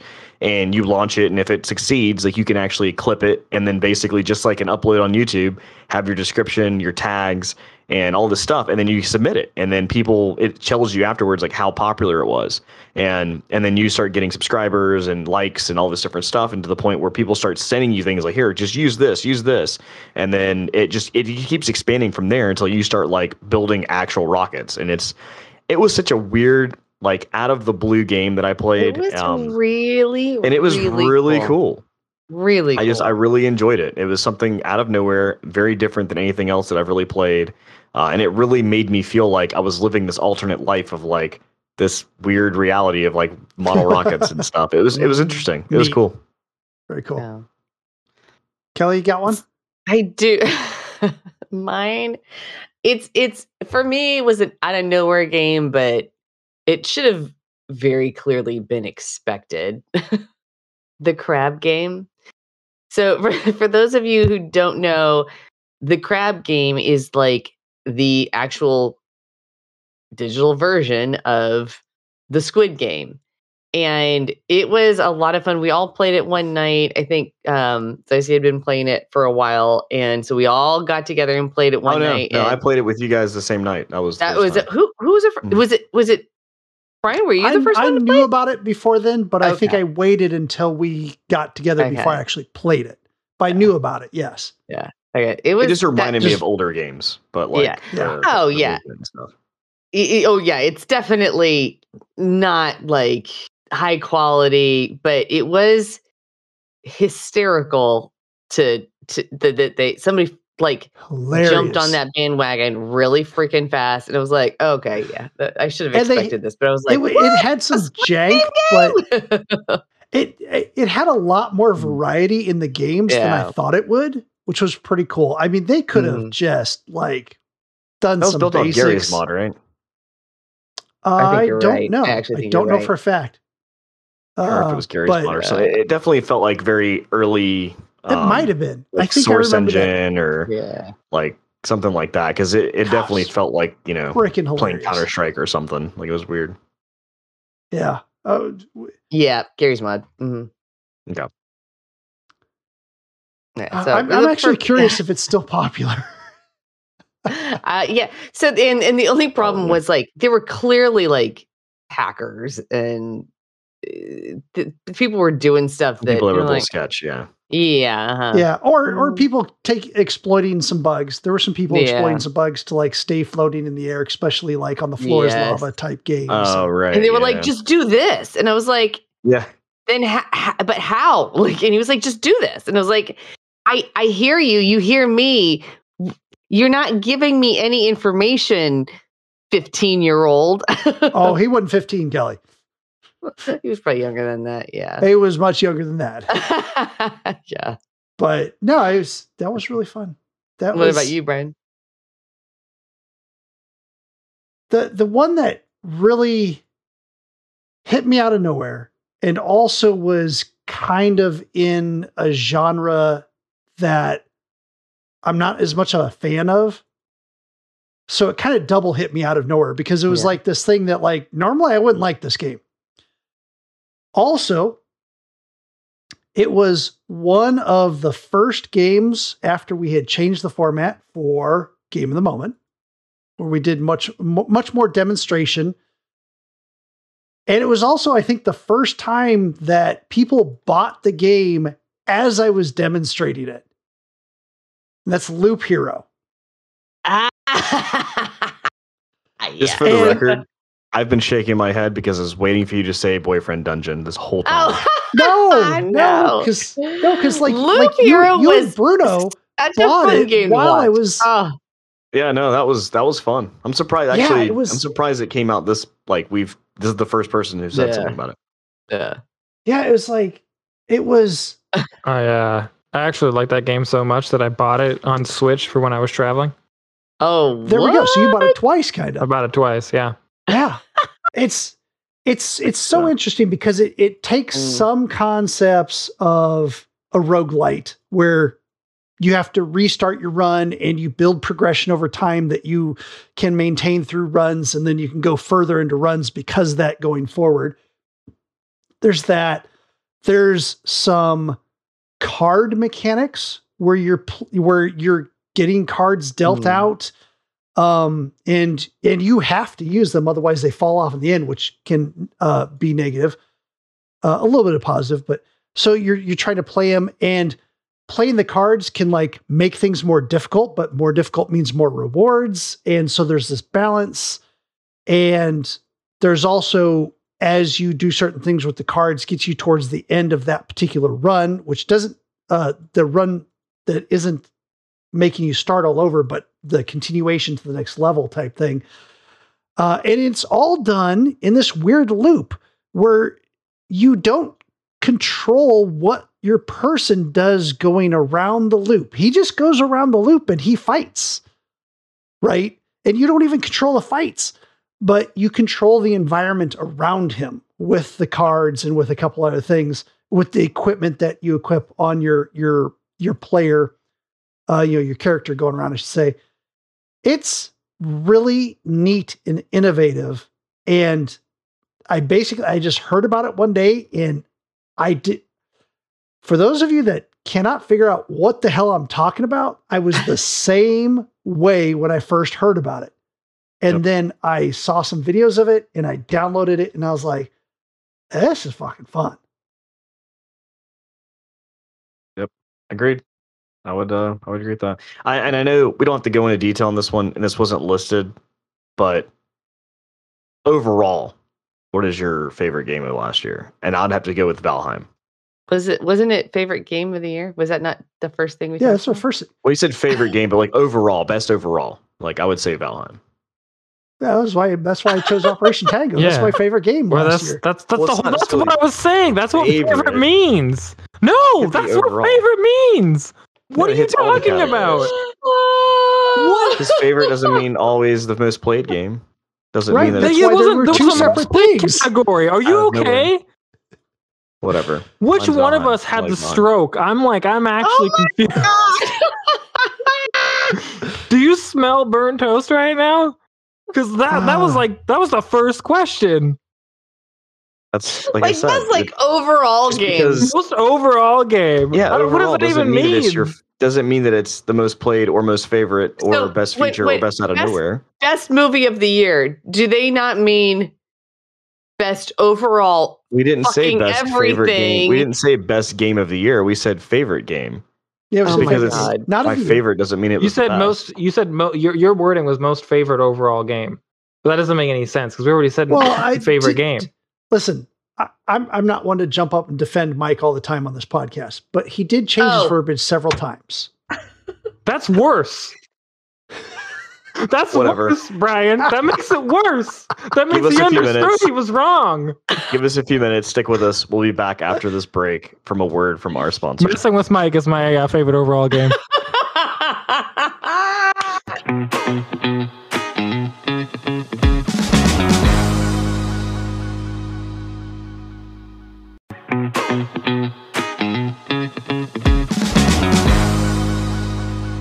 And we're back. That was delicious. Um, I'm scared. do we edit that out? All of a sudden? don't know what to do. Do we edit that Okay, and we're coming back from break, and it's in five, four. Yeah. So- yeah. Mike is definitely having a stroke. Chat. obviously- yeah, agreed. go James, into- sucks. Yes, Mike is definitely having a stroke. We uh we get we go into what we've been playing typically. This time a little different. We're gonna we're gonna talk about what we've been playing, stuff that's current, uh, and then also um, we're gonna talk about a little bit later about just things in the future that we're we're like looking forward to in this new year. So Yeah, well, Kelly, take away game of the moment because uh, that, that was all you're doing. I feel like this past week. Thanks. Um. So in escape. the best and most amazing possible way. Because because Mike had a blast too. He sound he sounded almost negative on that, and Yeah. What? No, it was good. It was great. I actually played more by Yeah. myself and Oh, beat a couple God. rooms. Oh, you play. Played- Well, uh, on that note, Escape Simulator is a game that you can play by yourself. Escape Simulator. That's not the Um, only game you can play by yourself. Yeah, yeah. Um, with an there is a ASMR person- voice. yeah. Um, so there is a person. Uh, I'm just going to call you out, Peanut Butter Mongoose. Um, let me know when you've got a situation where you can play on a PC and play this game because I think you specifically would love that. To those in Yeah. chat, you join our chat, we'll Or call you can maybe get a escape room group together and go yes, together to escape. yes. Well, that's that Well- topic's going to come back up in a minute. Yeah. Okay. Um, so uh Escape Simulator is a super fun game. If you are a fan of escape rooms, um, but don't want to leave your house because Corona is still here, um, definitely, definitely check this one out. Uh, you still argue and fight like you Yes. would in a normal Yeah. escape room. It's first Um, person perspective. Yeah. Somebody somebody's got some information that they're not sharing with other people. Um Yep. somebody has A a, book book, on their belt? and then they yeah, and then they close it and you're like open the effing book back up. Like we need to handle Well, this together. okay, so we yeah. got to explain that a little bit more. Oh Uh, yeah. Okay. so it's first person perspective, and you of course can pick things up and move things around and interact with things. But one of the cool things is you can pick up a book and you can open it. Well, when someone does that, you can see them. The, they have a book simulated floating in front of them, Mhm. and you can go over there and as you put it in the center of your screen, a little magnifying lens shows up. And you can click it, and you can see the book at the same time they do. And Yeah. actually, kind of similar to Operation Tango, you can see both your cursors on there too. So you could talk about Yeah. it. You could like circle an area. You couldn't can't draw, but you can at least. But But Yeah, but you it's can also really be cool like, uh, no, no, no, no, Bruno, you're not looking at no, no, to the left, to the left. That's where that's that's where it is. Yeah. Yeah, Yeah. that was a cool aspect of being able to view other people's um, items that they had. yeah. But Yeah, it, it was a very interesting game. As a person who does like escape rooms, I'm not saying I'm a pro, um, but I do. He's like, it. I'm not saying I'm a pro, but I'm pretty effing good. I, eh, I, am good at certain things, and, and just like everyone, I mean, just like you know us four, if we were to Mm. like, and just in this example we played, uh, there were certain things that I keyed in on, there were certain things that you keyed in on, you know, Bruno, Mhm. Brian, um, and that and that's the way it should be, because the real reason you know the escape rooms are fun is, especially when you play. Um, well, uh, for example, my first experience was, uh, you know, my wife had surprised me with a birthday, and it was like, we're going to this place. Never been to an escape room before. Never even really heard of this. And we go in, and it's like me and her, uh, and my brother and his wife, and there was four of us, and there was six other people in this room that we've never met before. And we're like, okay, person tells us what's going to happen, and they're like, all right, go. And we're like, uh, hi, I'm Mike. Uh, you know, and it, and it's this weird. At first, this exchange of like, okay, I've been here before, and some people are like, I haven't been here before, and everybody's like, what do we do? And we're trying to figure out you how to be friends with strangers and like how to figure out what everybody's good at. And Yeah. and it's a neat experience to have, especially you know when we have four of us like virtually. Like we still, you know, we work, you know, we we've we've all you know worked well together in different like different games and things, but the escape room is a different level because there's different levels of like intricacy and and thought process. So, for example, there was a book that we were looking at, and there was a puzzle that we were trying to get a certain uh, combination from, and there was a This combination lock that had ended up four being books. one of my favorite puzzles because it took us so Yeah. long, and each Yeah. one of us contributed to it. Yeah, and it was so the four books. I found a book that had the four books labeled at the very top, and I was like, "Oh, so I'm reading Well, the page because it's like an actual book. Like I'm fully reading the page, and and the page had something about like on the first night this happened, but on the fourth night this happened. There's a total of eight days, and on the sixth night this happened, and and the fourth or the second night this happened. So I'm like, oh, the total is eight, and we obviously need to add these number. The four numbers are the four numbers that add up to eight uh, which they didn't. But I tried a combination, and I'm like, that's not working. Like, what's going on? Maybe I'm yeah, maybe it's out of order, and I'm like trying to, and I'm trying to really just dive into this. And and there Brian's were like, page numbers, yeah, and uh, it just so happened uh, because of technical difficulties, I was more of an observer at this point, and I was like, "Oh, I saw this weird thing." I was like, "Oh, none of the books have a number on a particular part of the book." And Bruno was very patient. He goes, "No, look at all these books. There's no number there. No number. No number. No number. No number." And so we kind of Throwing moved the on. books on the floor. We made a mess. Yeah.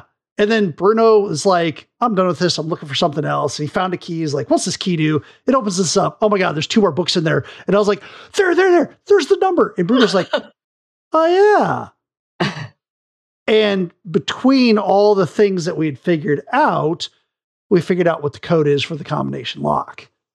Um, I would like to mention really quick before we move on four players, up to four players, I should say, in various different themed locales, and they'll have Yeah. like five or six rooms that you go through in that themed locale. We did three in this like kind of almost Victorian mansion type thing. yeah. Um, uh, kind of cutesy, almost Yeah. Pixar type graphics. Yeah. Very, But- very attractive looking. If you if you like puzzles, you'd really enjoy. I would Yeah. not like. I can't.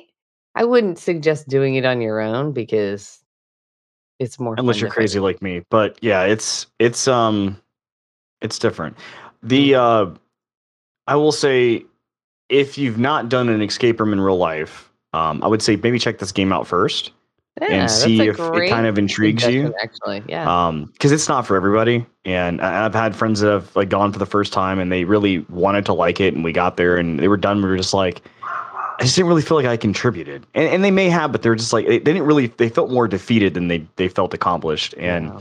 and, and that happens i mean not everybody Yeah. has a wanting to not to mention the anxiety of being locked in a room now let me Mhm. clarify that in the us they're not allowed to physically lock you in the room because of fire code. They can't actually lock the door so you're always able to get out. Um, but you know some people still feel anxiety because we're in this closed small usually a pretty small room unless you unlock something and maybe open something else. Um, so there is that. So you know and especially with covid times everybody's locked into kind of a small room you know, maybe not something that everybody wants to do right now, but um, I would definitely check this game out. And what I also noticed, which I thought was really cool, we didn't talk about this, um, is that it does have uh, the workshop available from Steam. So there is all of the maps that they've created, and there's also workshop maps that people like the uh, the players have created. So there's also that too, which will also extend the the replayability of the game. Uh, well, So- and see the the replayability is one of the things I wanted to talk about because that's one of the things that we tried first was Kelly and I had already gone through one of the scenarios. Yeah. And we kind of knew the answer to some of the riddles. And we were curious of like, okay, yeah, they're not going to change the puzzles that much, but maybe they change up the numbers, the combinations. And it ended up that uh, from beginning to end through that one scenario we went through, it was pretty much identical, which kind of reduces the replayability.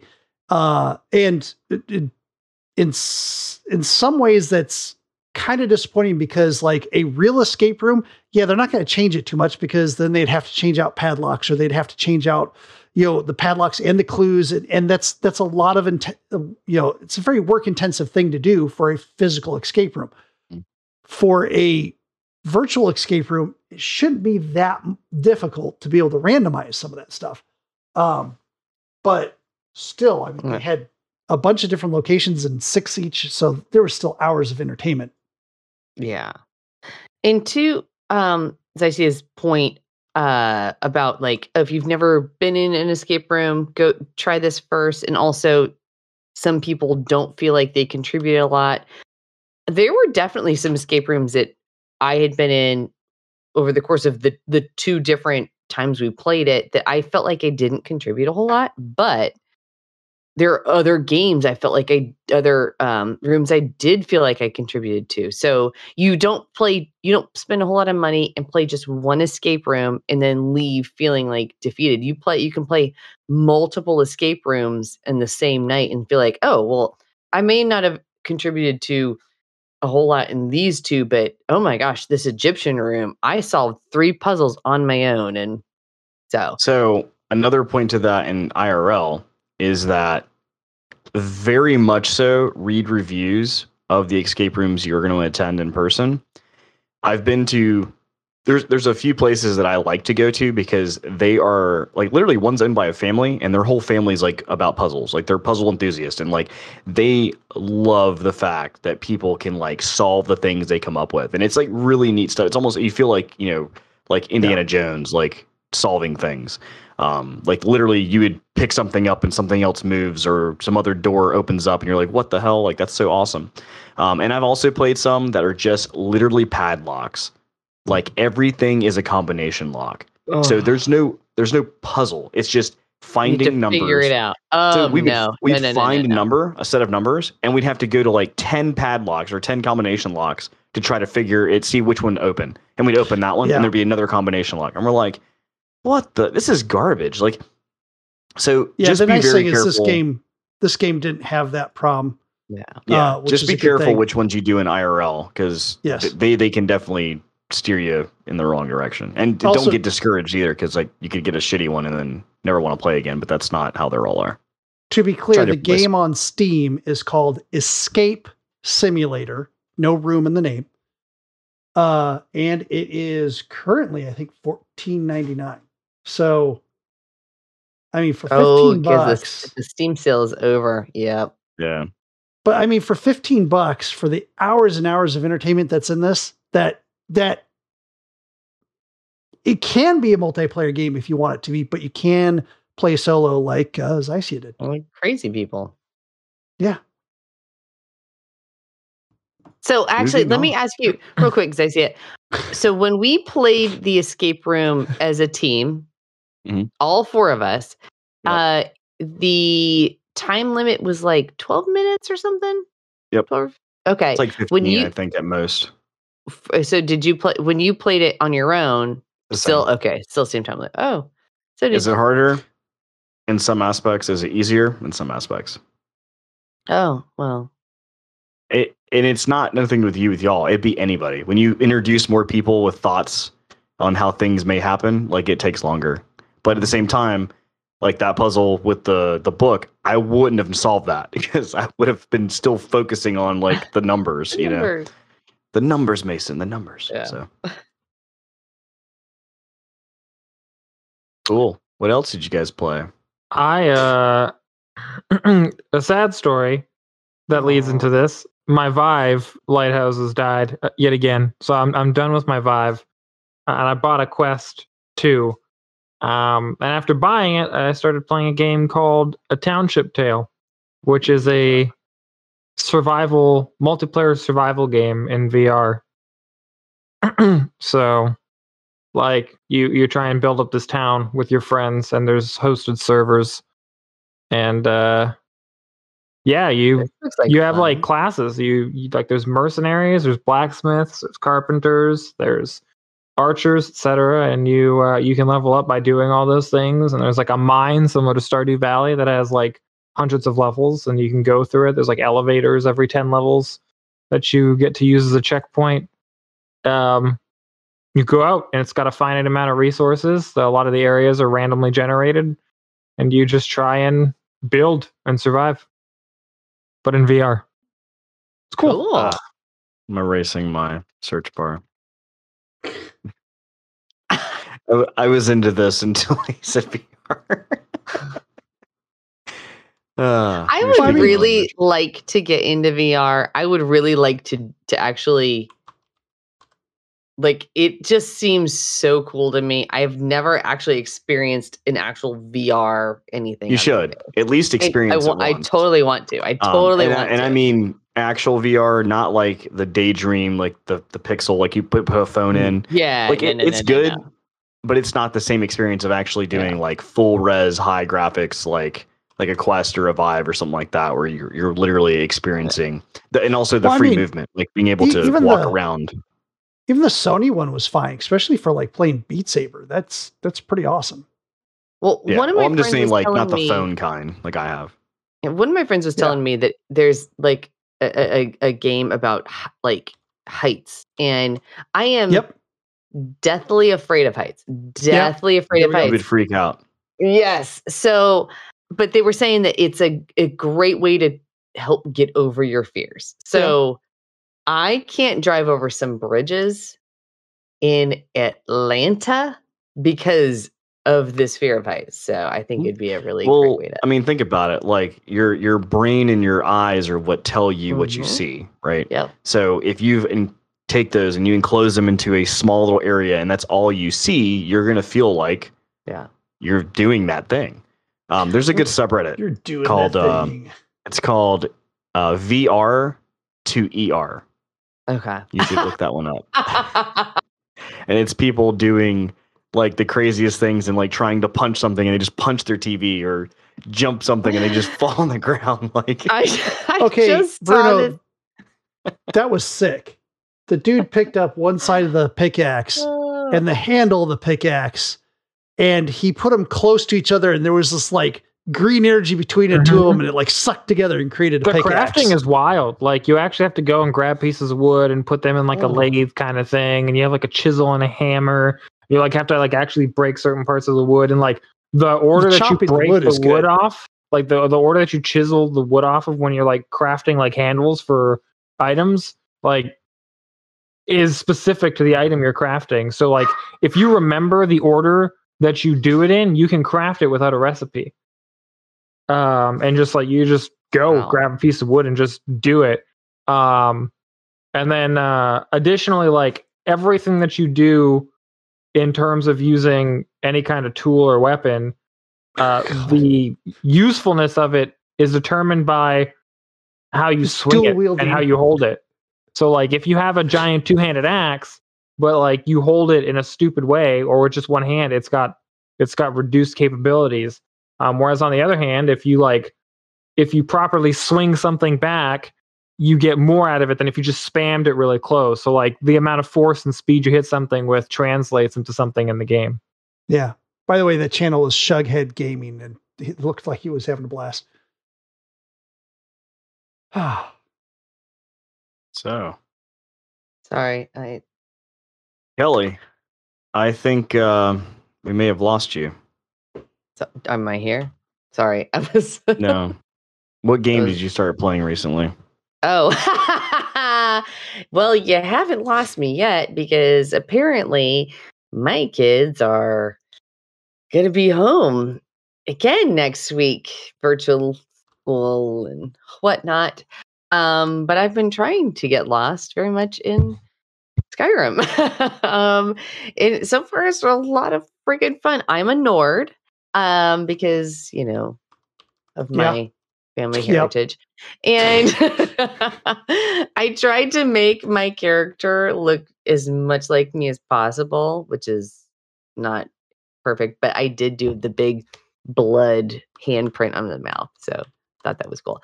Um, it has been a lot of fun. I messed up initially. Uh, there's a part where after you get through the first the tunnels and stuff, which are super cool, um, and you've got your friend, and he's like, "Ah, we should probably split up." And I was like, "O- "Okay." And then he keeps talking. I was like, "Oh, hold on, he's talking to me still. I guess we won't." And then he was like, "Good thing you stuck with me." And I was like, "It was a good thing." And also, sorry for trying to steal your shield, and then you killed me. So. I've been making my way through and trying not to do things like steal people's food until they offer it to me. and Unless you're sneaking. was that? Yeah. I was like, oh no. Um, so far it's been really awesome. I will uh give you guys some updates. Um there's a good chance that I will uh spend many days bloodshot eyes uh because I'm trying to stay awake Yes. because I've been playing too much Skyrim. That's why. That's why. Have we lost Kelly? almost almost i almost got back on last night and um i was like nope too late What Go was to it you told us? You were like, man, I started playing at nine o'clock and then I blinked and it was 11. We're like, yeah i was like and i Brian gotta goes, go to bed to Skyrim. yeah Yeah. My wife was Yeah. the same way and then she blinked and it was 5 a.m. And she's like, Yeah. oh, I'll just Oh, it's five a.m.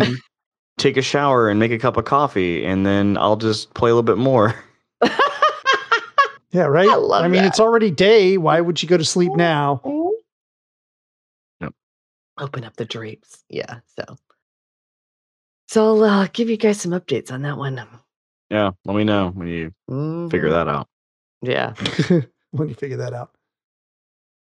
Ah, well, I've been playing a game, not a new game, uh, and it's so. So, what do you know about gotcha games? i know Gotcha. zero about gotcha games And that's G O C H A, not gotcha. It's Oh. gotcha. gotcha See- Yeah, That's what I say, different, different than that.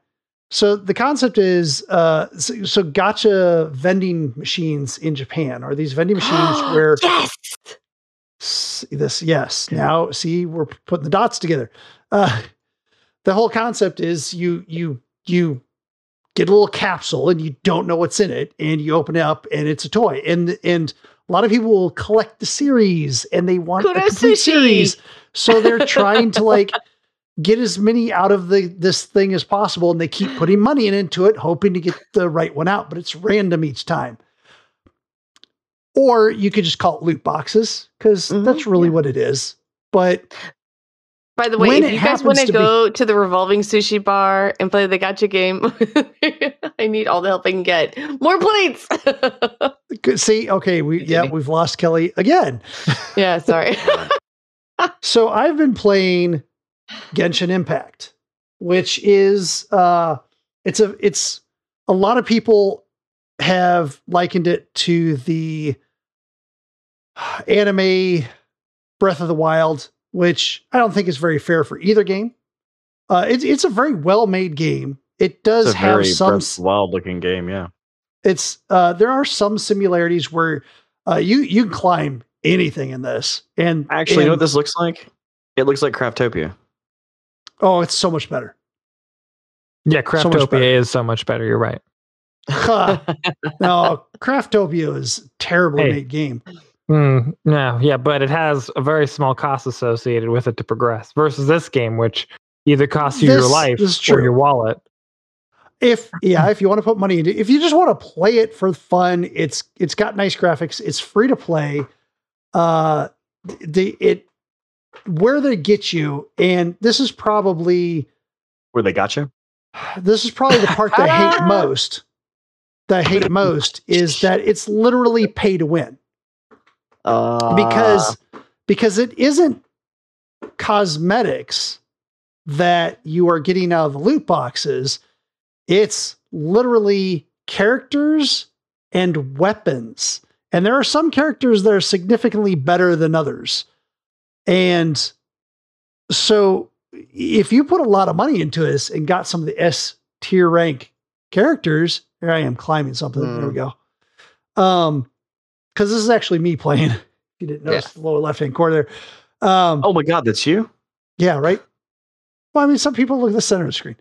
Uh, this was actually a fun fight because you could hit the water and then you could do a freeze spell and you could freeze them and attack them while they're frozen. And then I was knocking them off the cliff as they were frozen. So that was pretty cool. I was like, oh shit, I knocked them off the cliff. I still haven't figured out how these games haven't got sued by Nintendo. And I know you've gone in this whole thing. Oh well, you can't trademark all this crap. You- This no, is Breath of the Wild, man. This is literally the same game. You're it looks copyright. exactly the same. This is there. No, it no, it doesn't. Well, there, there's it does. there's they, uh, they first moved the of all, there's- same. there's Art style's the tons same. of character. This is a this is a character RPG. That's all it is. It's an action. It's like it's, a- it's an action RPG, I should say. that commentary is like saying, I don't know how Call of Duty and Rainbow Six companies don't sue each other over the fact that Yeah. their games look nearly identical. It's the same. It's the same thing. True. It's just an art I- style. I don't know Mm. why Blizzard didn't sue Nintendo for copying Diablo and creating Breath of the Wild. I mean, like there's there's so many similarities that it doesn't matter. Uh th- th- there's a lot of differences that for one, there's no freaking weapon degradation. uh their their survival parts of this are very very light. It's it's an, it had some interesting story. They have a living story that continues to progress. They continue to release more uh, new things, but in all reality, the the combat system is very simplistic, very simplistic. It's, almost rock paper scissors simplistic. Uh, there's different elements and they react differently with different elements.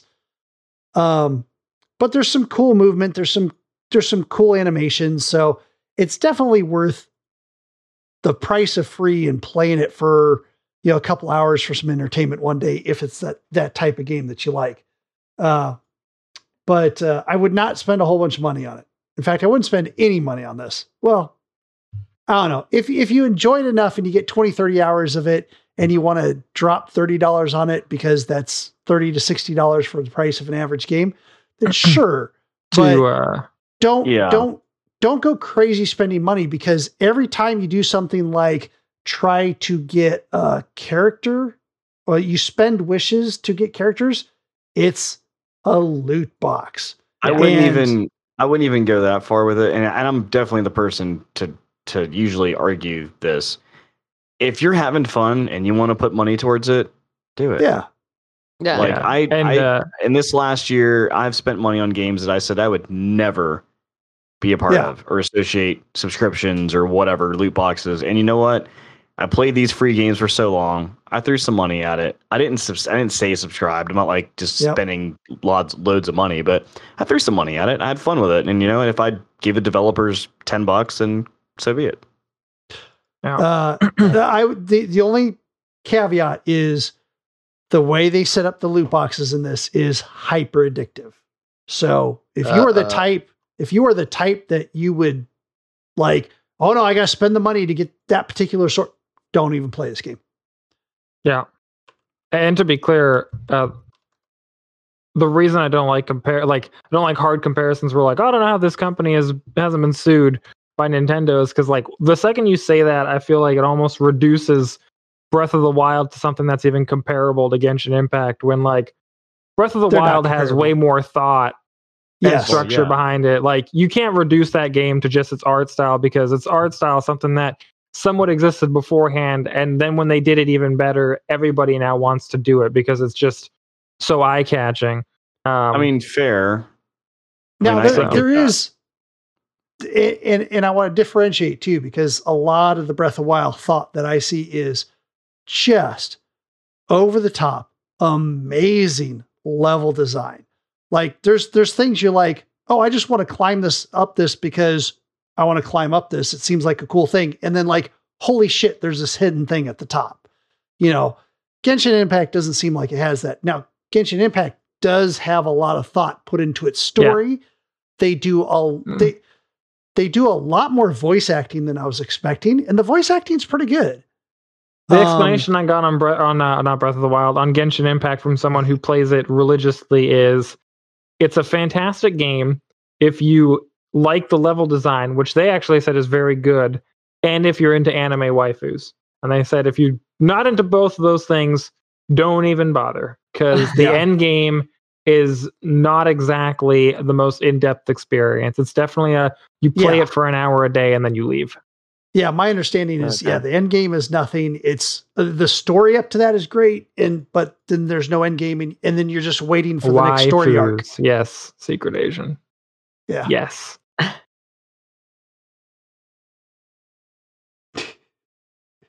So the game that I played, and this will be quick because uh, it it's um it's got a, a pretty bad flaw. Um, so I played a game called 911 Operator.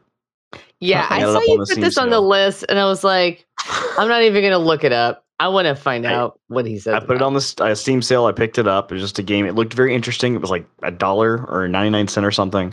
Um, and it, it very much is exactly what the name is. You are the operator who answers the calls, and you have uh, a map, a grid, which was really cool. The, the cool part was when you load the game, it says, Hey, I, I realized you're in this city. Would you like me to download the map? And you're like, Okay. So I could literally bring up the map of the city that I'm in and see like all the roads that I'm familiar with. And you have like cops, you have Wait. ambulances, you have fire like fire like trucks. our study. Yes. Um, and you have all, and it has all the addresses and everything. And you have these phone calls that come in and you get to pick this, like the answers to them.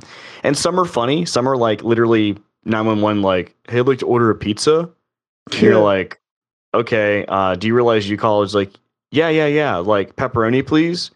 And you're like, "Are- are you really trying to call 911? And they're like, yeah. So uh, if you, what, how long is it going to take? And you're like, wait a minute. Is there someone around you that can't you can't talk around? They're like, yeah. So is it going to be here soon?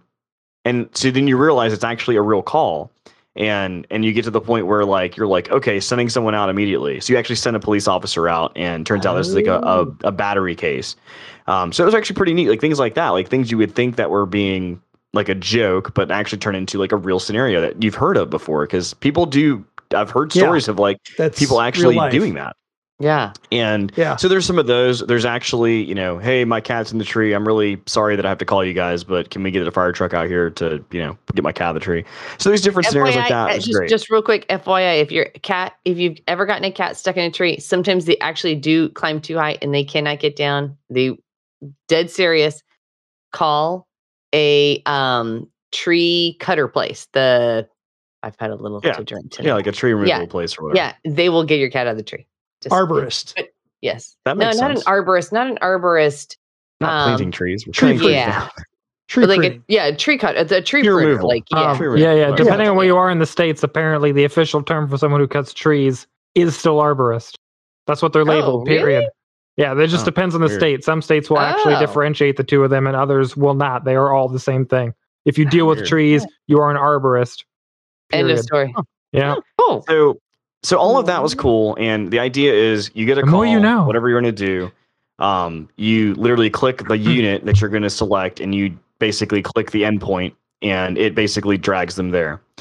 The problem that I had was when you got them to that location, you can if you have multiple units on top of each other, you cannot click to toggle between the units you have stacked on each other. Oh, weird. So in this case, when it came to the actual task at hand and the unit that I've sent there, they're now on top of each other. So every time I clicked the unit, it would click the task.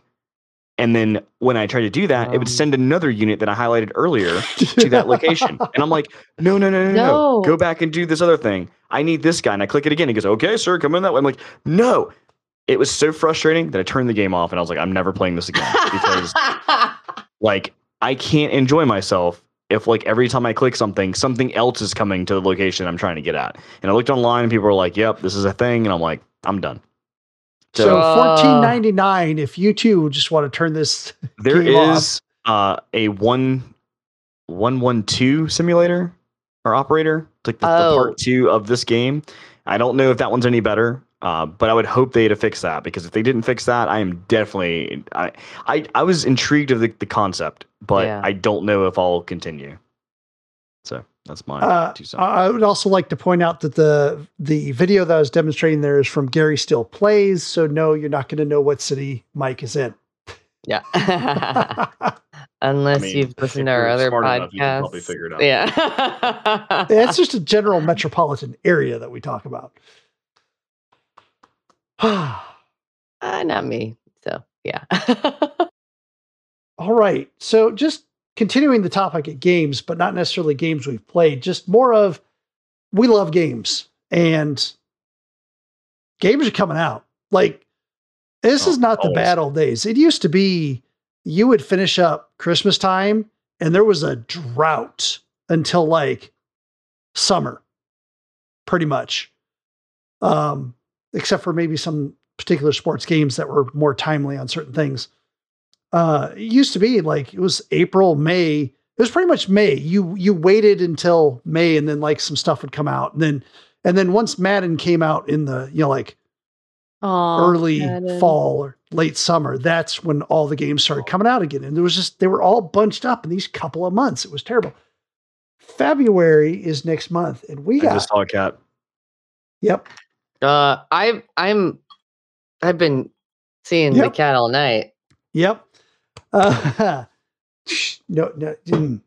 Oof. No comment. No, wrong kitty, not the kitty. Like between you and No. Bruno, we're gonna get banned. no. Uh.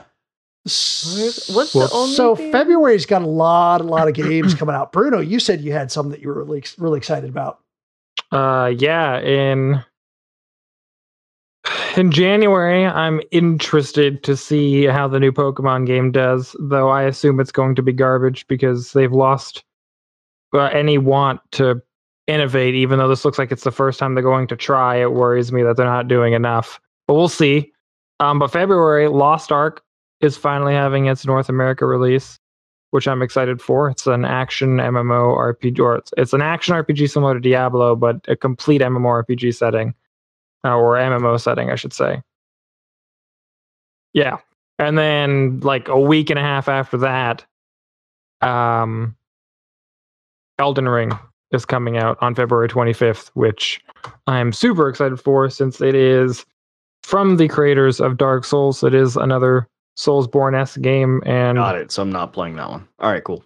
the dang man i mean yeah i, I mean it's another it's another souls born game that i'm excited for and uh it's interesting because uh, one of the writers for it is actually george r r martin Wow. is the story writer for it so But he finished his book rather than. nah Nope. He's too busy making the Well, next game that i'm going to, To play be fair, if the rumors are true, he didn't spend a lot of time writing this one. yeah probably not i mean it's it's a souls game So so, it'd be like instead of this big, it'd be like that big. Yeah, pretty much. What are we talking about? Wait, we talking about the book? Yeah. Okay. Just make Okay, sure. never mind. Sorry. I, th- I thought brian was talking about the game souls souls games don't usually have a ton of dialogue in them No, I was talking about the game. Yes. yeah I mean, I was like- talking about something else. Sorry. Go ahead. Continue. oh, and yeah, Horizon for Horizon uh Forbidden West is coming out as well.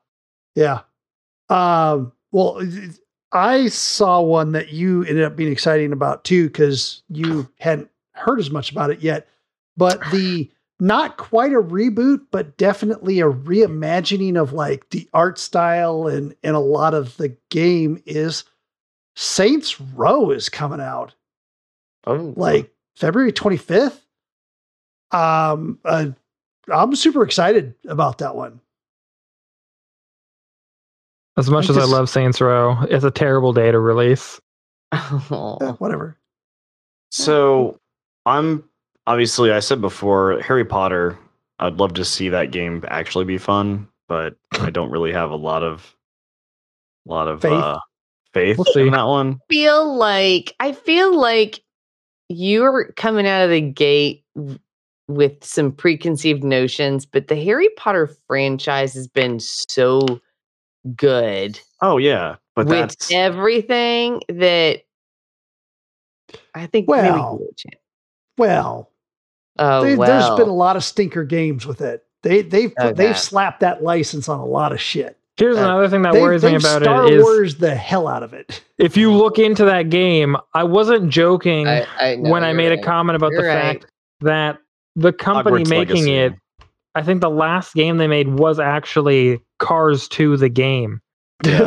This is not a studio that is okay, known I take it back. Never for mind. developing Cars great three video. driven to uh, when Ah. 2017. I stand corrected. It's very Um, worrisome that that's the studio they oofda. chose. That's all I have to say. Oof, Chad da. also mentions that February is the month that Dying Light 2 comes out. Uh, also, Vampire the Masquerade, which had a very boy, when they showed the trailer of that, it was like, oh, so you're releasing a game with a like a 2007 to 2010 kind of motif for first person because it looked like it was made in the Quake engine. uh, that's that should be interesting. A Lost Ark. Bruno, tell us about Lost Ark. Um, I mean, I had already mentioned it, it's an action Oh, I missed. RPG, like an MMO action RPG. So think like Diablo, but modernized a bit and very uh it, it was very tooled towards the Asian market initially because that's where it released years ago. And now they're bringing it to North America. Um so I'm excited for it. I played the last beta for it and had a lot of fun. Um unfortunately it just drops at a really weird time. Kelly, what's one of the games you're looking forward to, even if it doesn't come out in February? Uh, it comes out Q1 2022. We've already mentioned it. Choo Choo Charles. Oh my god, I forgot about that game. I'm interested in that Ah. one just because. Uh, so um, there is a, a if if you have not seen any um, of the video of the Choo Choo Charles uh, game, we did report on an article about Choo Choo Charles. Oh gosh, maybe back in October or September. Um, but there's also uh Vengaboys, the We Like to Party. We like we like to put that song. Um Google that or uh YouTube Vengaboys and Thomas the Tank Engine or Oh, Thomas yeah, the it's a good one. Train or whatever. And you're welcome. yeah. Minute and a half. and So it reminds me of it. Go. there's a few other games I'm looking forward to, and I guess one going from least interested to most interested uh, would be Stalker 2. They they lost my It respect on a little bit of that with the NFT thing, so I'm like kind of worried that they were It worried about that. good. I was hoping better, but we'll see how that goes. So that I would say Stalker 2, uh, followed by um, probably going to be, I would say probably Starfield, um, because Bethesda hoping for a new single player game that's going to be awesome. Don't necessarily have too much faith. Uh, and then, then above that uh, is Nightingale. So Mhm. the Nightingale game that came it's coming out. Uh, it's the ex Bioware or Bioshock um, developers are making it. It looks like a crafting sort of Victorian style, like time traveling esque game. Uh, looks pretty interesting. Uh, and then obviously the top of the list would be Breath of the Wild 2, because at least I know that Nintendo will deliver. Even if it is their next Majora's Mask, I'll be okay with it. Rumbleverse. Definitely Oh, looking yeah. forward to Rumbleverse. Um, I know that James the Great's probably looking forward to that since it is wrestling themed. Uh, but uh, we we probably will be playing some of that. Well, cool. That uh, anything else for you, Brian, on that list for next year or this year? No, you just reminded me of when you talked about Nightingale because uh, Nighting- Nightingale because I signed up for both Yeah. those. Yeah, same. Yeah, yeah. Speaking of that, I need to go back and check that email because I definitely Y'all got an email about that. Y'all need to stream that. Mm-hmm. Oh, it'll be more than streamed. Yeah. Some of us, so there'll be plenty of us playing that. I'll watch it. Uh, That's yeah. it for me. Well, that's what got our attention this week. Uh, if you are interested in uh, checking out all of our um, links and such social, uh, check out uh, sassgaming.com where you can find all of our links for all of our things. Uh, and if you want to check out us and uh, maybe support us a little more than normal, uh, just go to patreon.com slash sassgaming. That'll get you there as well. And that's pretty much it. So, uh, no emails this week, but feel free to send us an email, goa at Please send us an email. sassgaming.com. We love getting emails. But uh yeah, it's been great. Thank you guys. I hope you guys have a great new year. I'm glad we're all together. I'm actually pretty excited about this new year coming up, uh, the year that we're now in, uh, because I feel like, uh, you know, there's a lot of things that we can get accomplished this year. And, you know, hopefully things will keep moving forward like we've been doing. So until next week, ladies and gentlemen, and everything in between, have a good night. See ya. Jesus.